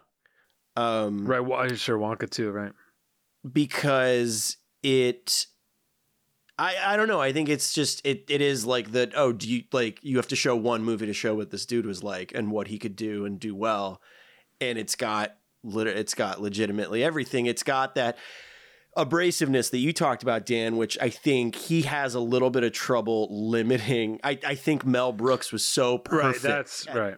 yeah, Mel Brooks was so perfect at calibrating um Where that at should be. calibrating Gene Wilder and I think Wilder himself as a, in directing himself um didn't maybe have that. I d- it did make me wonder too that like if he had been a director of and and put people in his comedies that weren't him, right? What Like would they be like? Yeah. if yeah, like if Gro- if Gro- Yeah. I mean I know it's bit like you mentioned it's a lot like Heartbreak Kid, but it's like if Grodin is the lead of Woman in Red or I mean it would still probably be super bad, but like Yeah. point being if he could take what he knew about the craft uh, and and not have to maybe worry about a performance and and directing that performance at the same time, um, what would those movies have been like? Which is funny because Haunted Honeymoon feels like it's even a little bit more of a Gilda, like the best parts of the movie Or Yeah, Gilda. definitely. Gilda, Yeah. and it's Yeah. it's when like all the best, and it's not really. I'm not knocking him as a performer, but like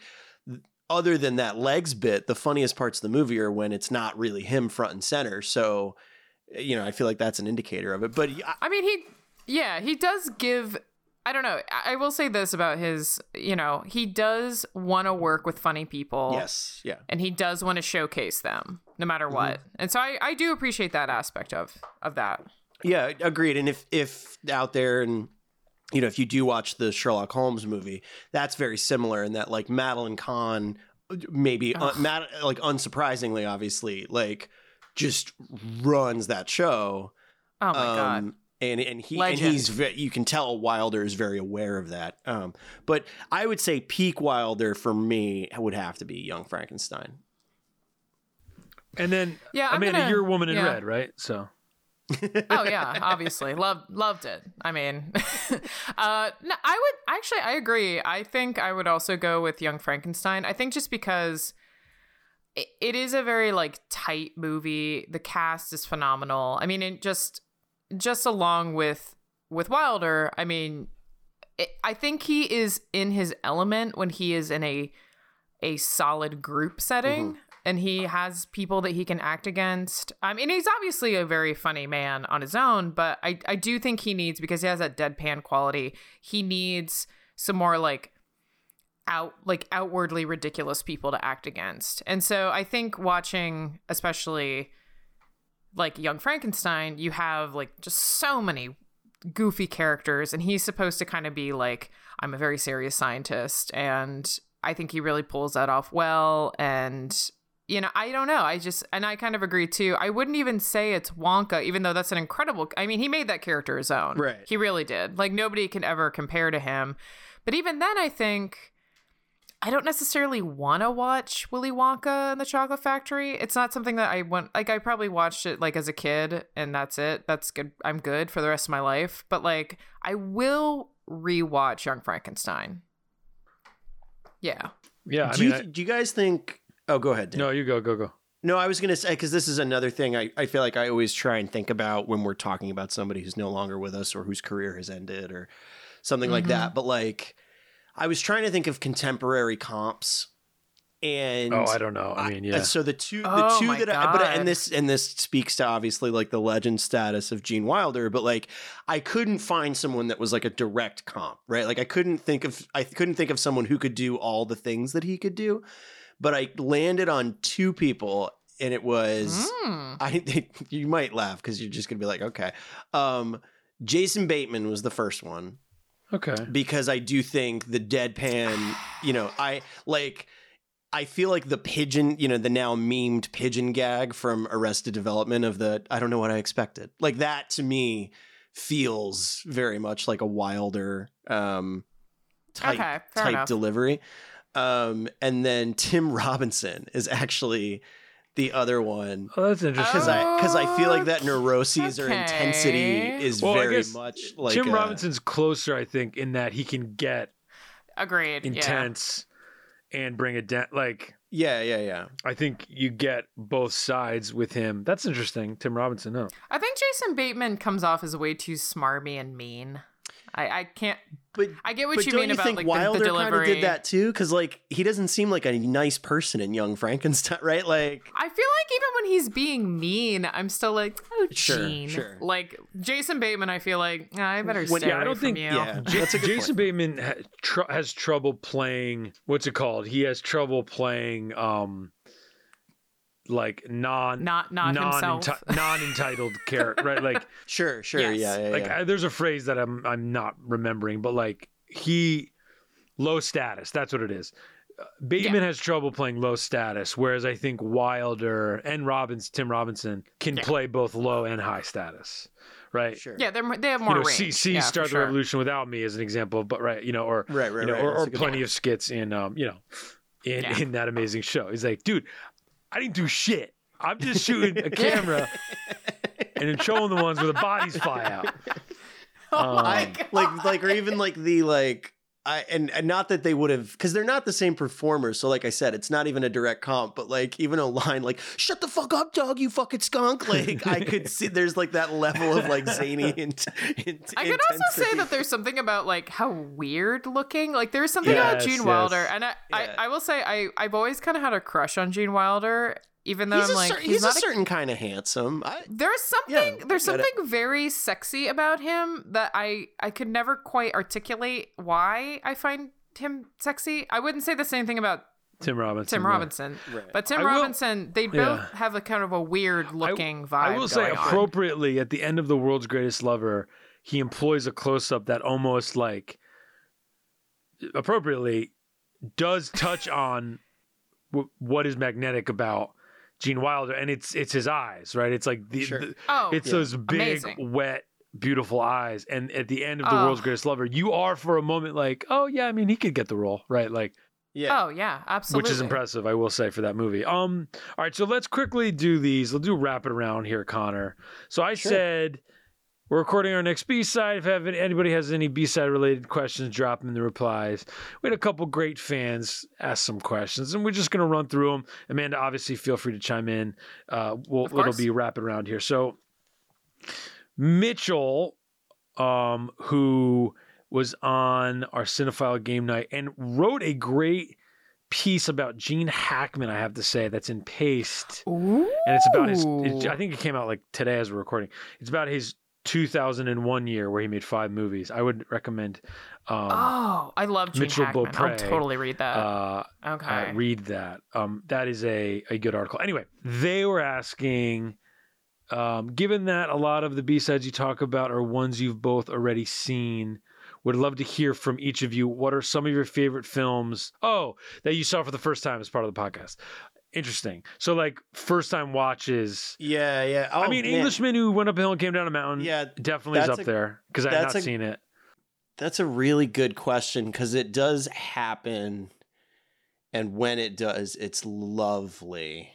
I mean, Um, Quackser Fortune. Yeah, no, would I, be up yeah, there for that, me. That that would be one. I that like, yeah, where you just totally, you know, we pick a thing because we're it's just a nothing thing that somebody made and and whatever, and then you watch it and you're you almost get kind. It's almost like frustrating because you're like, wait, why did nobody watch this? Like this movie Yeah. is great.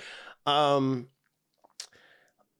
Uh, a movie I can't remember if this was a first time watch for me. It might have been, um, but a movie I fell in love with.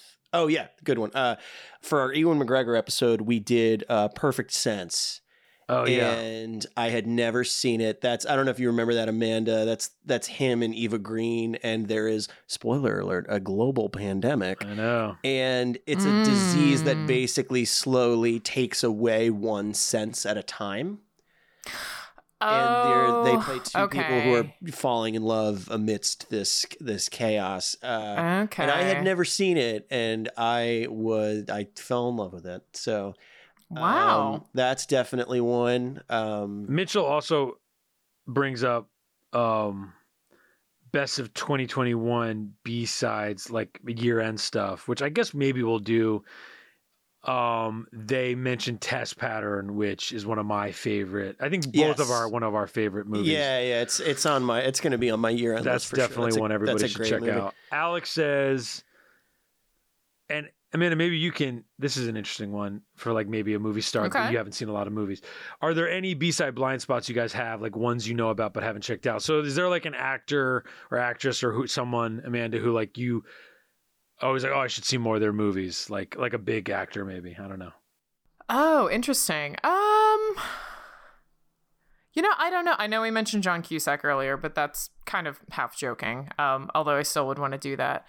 I don't know. I mean, we you mentioned Gene Hackman. I mean, I, I constantly talk about how Gene Hackman is a very underrated comedic actor. Right, sure. Yeah. I would I would definitely be into exploring more of his like comedic roles. Like maybe in some of his like lesser known films where he's uh, you know, maybe not playing like the typical kind of like rough guy. Um yeah, Mitchell in, in that piece, ah. Mitchell writes about Heartbreakers, which you would love in that respect because it's like Oh, I would love yeah, it. very B side, very much um against type Hackman. We'll we'll cover that movie at some point. That'll point. come up for sure. Probably. In our Jason, I'm in our trying to think- Jason Lee B sides that we'll do. oh. I, well, I was gonna say. Stealing Harvard and uh, whatever. Oh Jesus! Do we have enough? Um, Seriously, uh, have you guys done Robin Williams? we have not. We have not actually. Oh, that would be an interesting one for you to do, like Moscow on the Hudson. Yeah. like some of Seize the his lesser known ones. right? Yeah. The, Yeah. the- a lot of the Yeah. '80s ones. Seize the Day, Moscow on the Hudson. Yeah, Um, there was some stuff, a lot of stuff he did in like the '90s and like early Jacob the Liar. Remember that movie? Jacob the I was gonna say by that token, you mentioned you mentioned Heartbreakers, um, but uh, Sigourney Weaver is someone who Oh, I, I feel like I've only seen her big movies, but I feel like I would love like I I for instance, I mean I guess this is also maybe a big one because it's like sort of a cult classic or whatever, but like because she's in Copycat, right? Oh yeah. Or am I? Yeah, right. Okay. Oh yeah. Like, Is she in Yep, Copycat? Copycat is I Hol- Ho- Oh, her yeah, you're Holly right. Hunter. okay. The, Uh, the, Holly the original Oh my woman in the window. I but she's just somebody who I um I like this la- last year it was on Criterion Channel so I rewatched it movie I love uh The Year of Living Dangerously. Oh, so good. Oh wow, and yeah. She's so amazing in that movie and it's just what but Oh, it, but to to a degree where I just like she comes on screen and I'm just like oh I love I she's the best and I love her and so she's definitely someone I think I would I I've seen the the big ones and whatnot, but I That's- feel like I would that's a good one. So that was Alex. Yeah, like Alex that. asked that. Kevin asks, "What made you both interested in B-side films?" And I think we've covered this. I mean, I think this podcast is representative of me and Conor's friendship. Like to listen to this podcast is just to like when me and Conor talk. It's usually about stuff like this, where it's Yeah. just it'll be like, oh yeah, you know Jet Li, blah blah blah. Oh, do you remember? Oh, Kiss of the Dragon. Oh, wasn't he in that one? Oh, Bridget Fonda. It could happen to you. Like it Mhm. becomes just like a a name game like organically you just start talking about the lesser known movies and i guess just in general for me um not unlike how i feel about non-auteur directors i always i always gravitate to the lesser seen or talked about films because they're not talked about like i just like right. that movies get made that So aren't many that aren't There's so Eternals, many right? You know, not, and Yeah. that's nothing against Eternals. It's just like people Yeah. will talk about Not Eternals. everything- Like I, I'd rather talk about Yeah. Test Pattern, right, or you know something like that. You know, so that's kind of my answer. I don't kind of I don't know if you feel differently. No, no, no. I, I think that's part of it. I think also because w- I think think with movies like this, look, obviously they're not all gold. You, you, I- if you're a regular listener, you know that. But I feel like every once in a while there is like a total juices worth the squeeze moment where you just you, if you if you take the time to maybe dig into like you mentioned Dan like a filmography of somebody you like or something to something you haven't seen you Right. know I, I feel like most people forget that you know while certain things may not age well time can also be equally kind to movies right so like Sure. you watch something now that maybe got panned 20 years ago or even five years ago or 10 years ago and you're like yeah wait this was like great and Right. nobody cared Mhm. um and I think that's that's the rewarding part of it for me that I really like, which kind of remind. I, I think it's because it, for me at least, it evokes, and I'll br- I bring this up every once in a while when we're covering a specific movie, but it, it evokes for me like going home in college or like a weekend in high school.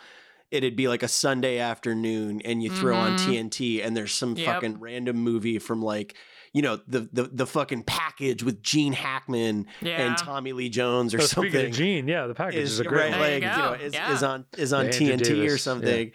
Something. And you're just like, oh yeah, this is a movie starring these two dudes at like their peak fame, yeah. dir- directed by the dude who directed The Fugitive, right? Like it's just this kind of like, and like Pam Grier's in it. Like that's the type of stuff that I feel like I remember Right. fondly uh, as Yeah. a young movie watcher. So that's I think that's why. And we I think we're all doing of the same age. We can all kind of relate to that feeling, Yeah. the the rainy Sunday movie. Um, oh, absolutely. Yeah.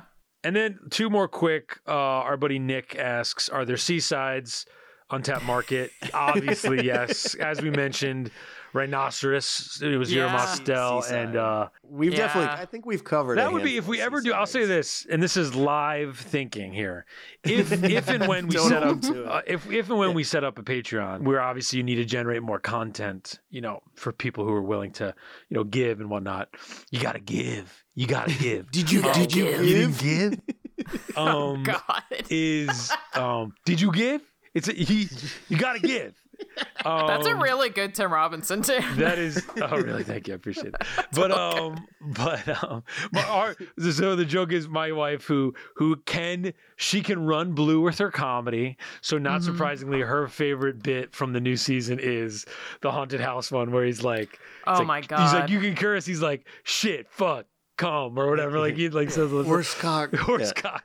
Um, Oh, but anyway, so I'm not Seaside's trying to give anyone their worst day at work. Sorry, sorry, go on. I, so so seasides that would be a great patreon bonus of like going back to people that we've done and doing like two seasides so like in my opinion like uh, just thinking off the top of the dome like matt damon that would be like geronimo an american legend right sure. or right. like Geronimo, an American legend. Yeah. Wow. or like all the pretty The fuck? horses we would do Right. like we would do like phantoms for Ben Affleck. or, like- phantoms perfect oh, seaside Phantoms. That's a good one. That's a good one. Affleck one. was the bomb in Phantoms, though. Um, I hate that I just quoted a Kevin Smith movie. God, cut it out. No, I'm kidding. Um, I'm kidding. And then last, last question, and this is kind of it's, it's uh, Nick asked this, and then our buddy Joe asked it in a similar way.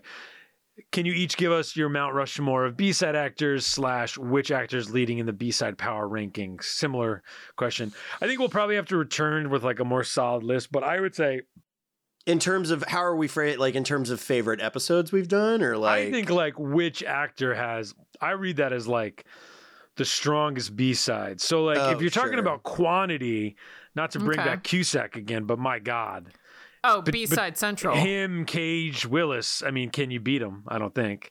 oh right shit, and we you're haven't right. and we haven't and we haven't done a Willis so Or or Well- or Cusack. you know who'd Yeah, be a so really we'll good seaside? Travolta. Travolta's another one. Speed Oh, yeah. Kills, all those movies. Gotti. He's he's giving us nothing but seasides right a now. A lot of seas. Yeah. Gotti. And then the the, Gotti, the and then fanatic the fanatic, and then um, Mount Rushmore. I guess it would be ones we did. I mean, like, I, I- we would have to return to that question because I really want to think about it. Like, I, I Mhm. think, I mean, not to bring Damon back, but Damon is kind of a king of cameos, so it's like those don't count Mm, as B sides. But I always do think that like Damon is a great.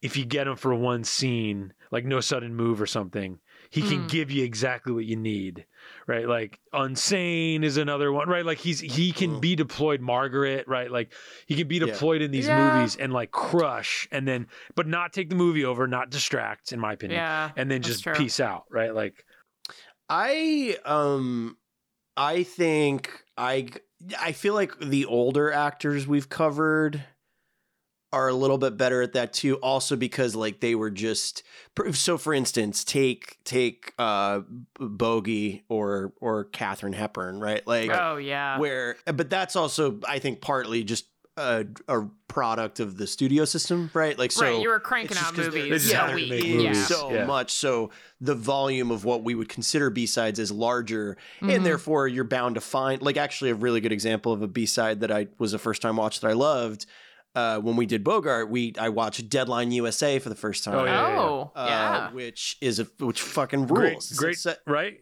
Amanda, great journalism movie if you've seen it. It's a, it's, it's a, been a long time, but yeah. No, yeah, Richard right. Brooks. It's like a, you know, as a writer, as a, as a newspaper person, it's like a great.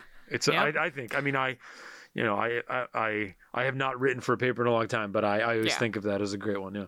but Yeah. um I will say, if you guys ever do Cagney, I would love to talk oh about. he would he yeah, would we, be a Ca- that's a good one. We should do. like, Cagney. let's do. You can do Strawberry Blonde, The Bride Came COD. Like, there's some there's some interesting cuts for him. I would. I James Cagney is one of my favorite actors of all time. You so, can yeah. sneak in, sneak in ragtime at the end when he shows Ooh, up. Ragtime. Ragtime. I watched all of Ragtime. Yeah, Ragtime is. We movie. talked about Doctorow. I think we. I don't know why we brought up uh, EL Doctorow, but we were talking about like he's one of those writers.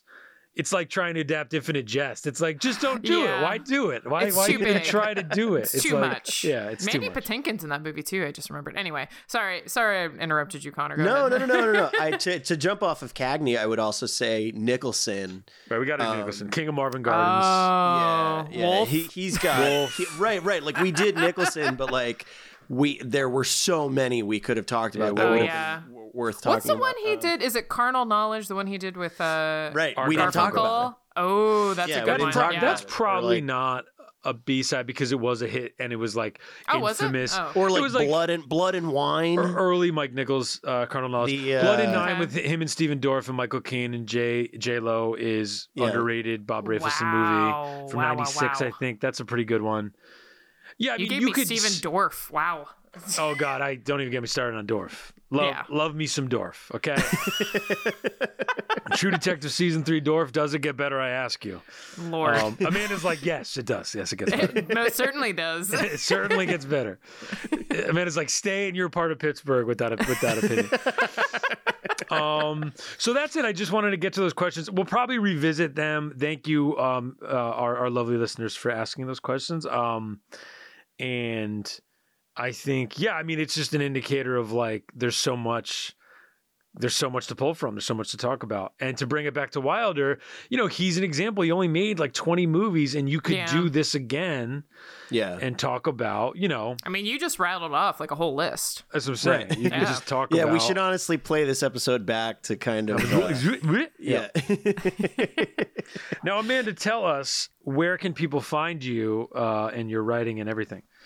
Well, you can find my writing at uh, the Pittsburgh City Paper. Um, usually, you know, I even though I'm an editor, I I do continually write. Um, I write mostly, you know, I write about the arts. I write about theater. Uh, I write about visual arts mostly. Um, so you can find me there. Uh, you can also follow me on Twitter. I'm at AWaltCP. I also have a podcast uh, separate from my work called Ghoul on Ghoul. Uh, me and Oh, my friend yes. Sarah. Yeah, yeah. We'll have to. Uh, we'll it link is- to that in the article as well, of course. Yeah. Oh, thank you. Um, but yeah, another podcast. You know, like like you gentlemen, uh, indie podcast. Uh, it's just me and my friend Sarah, and we talk about all sorts of supernatural, paranormal, true crime, cryptids. You know, any kind, just weird stuff. We love talking about weird stuff. Uh, but it has kind of. We also are very sex positive, so we try to put like kind of like a sex positive bent on it because I think that horror and weird shit and sex kind of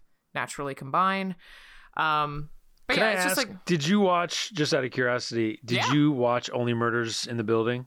not yet. So me and I me have and, to watch me and. Kelly really liked it a, a, a lot, and we were joking that it officially made us parents because we were the people who were like, "Oh, you just like so so that show," you know, like Martin, Yeah. Martin and Short, and we're like, Oh. "Oh, who's this young Selena Gomez woman? She's Selena pretty ta- She's quite talented as well. What, is it on the Hulu or the Netflix? Can- Was she on the is- Disney Channel? Where is the remote, darling? Darling, where are you? I've, I've lost you. But no, um, no, very yeah, good. We I need to watch lot. it. We liked it a lot. Oh yeah, I definitely need to watch it. But yeah, uh, Ghoul on Ghoul, it's a lot of fun. It's a I, Sarah usually does our thing. It's a sex positive horror comedy podcast. Sometimes we have guests on. Uh, so Ghoul on Ghoul, uh, Ghoulix Ghoul Pod on Twitter and Instagram. We're on every it. pod catcher. Um, so yeah, that's basically it. Awesome. Yeah, I'm gonna. I'm looking it up right now. Ghoul on Ghoul. Oh, thank you. Yeah, because I know you. I've heard you talk about it, and now I'm like, of course. Um, oh, look at You this know. following. I love it. Um, now Conor, I guess you can find me as always, DJ Mecca, Twitter. Uh, I'm writing a couple reviews that you'll see in the coming weeks. And that's basically it. We love Gene Wilder. It's great to get a little wilder. Um, Mhm. Conor, why don't you sign us off, my friend? Yeah, uh, you can find this podcast on Facebook and Twitter at TFS B-Side. You can find me on Twitter at ScruffyLooking. Uh, and if you have any questions, comments, concerns, our DMs are open on Twitter. And uh, you can also email us uh, at B-Side, B-S-I-D-E, at thefilmstage.com. And if you've liked what you've heard today, please do rate, review, and subscribe wherever you are listening. We greatly appreciate it. And we thank you for your time. Uh, and as we wrap up here, as they say in Corsica, goodbye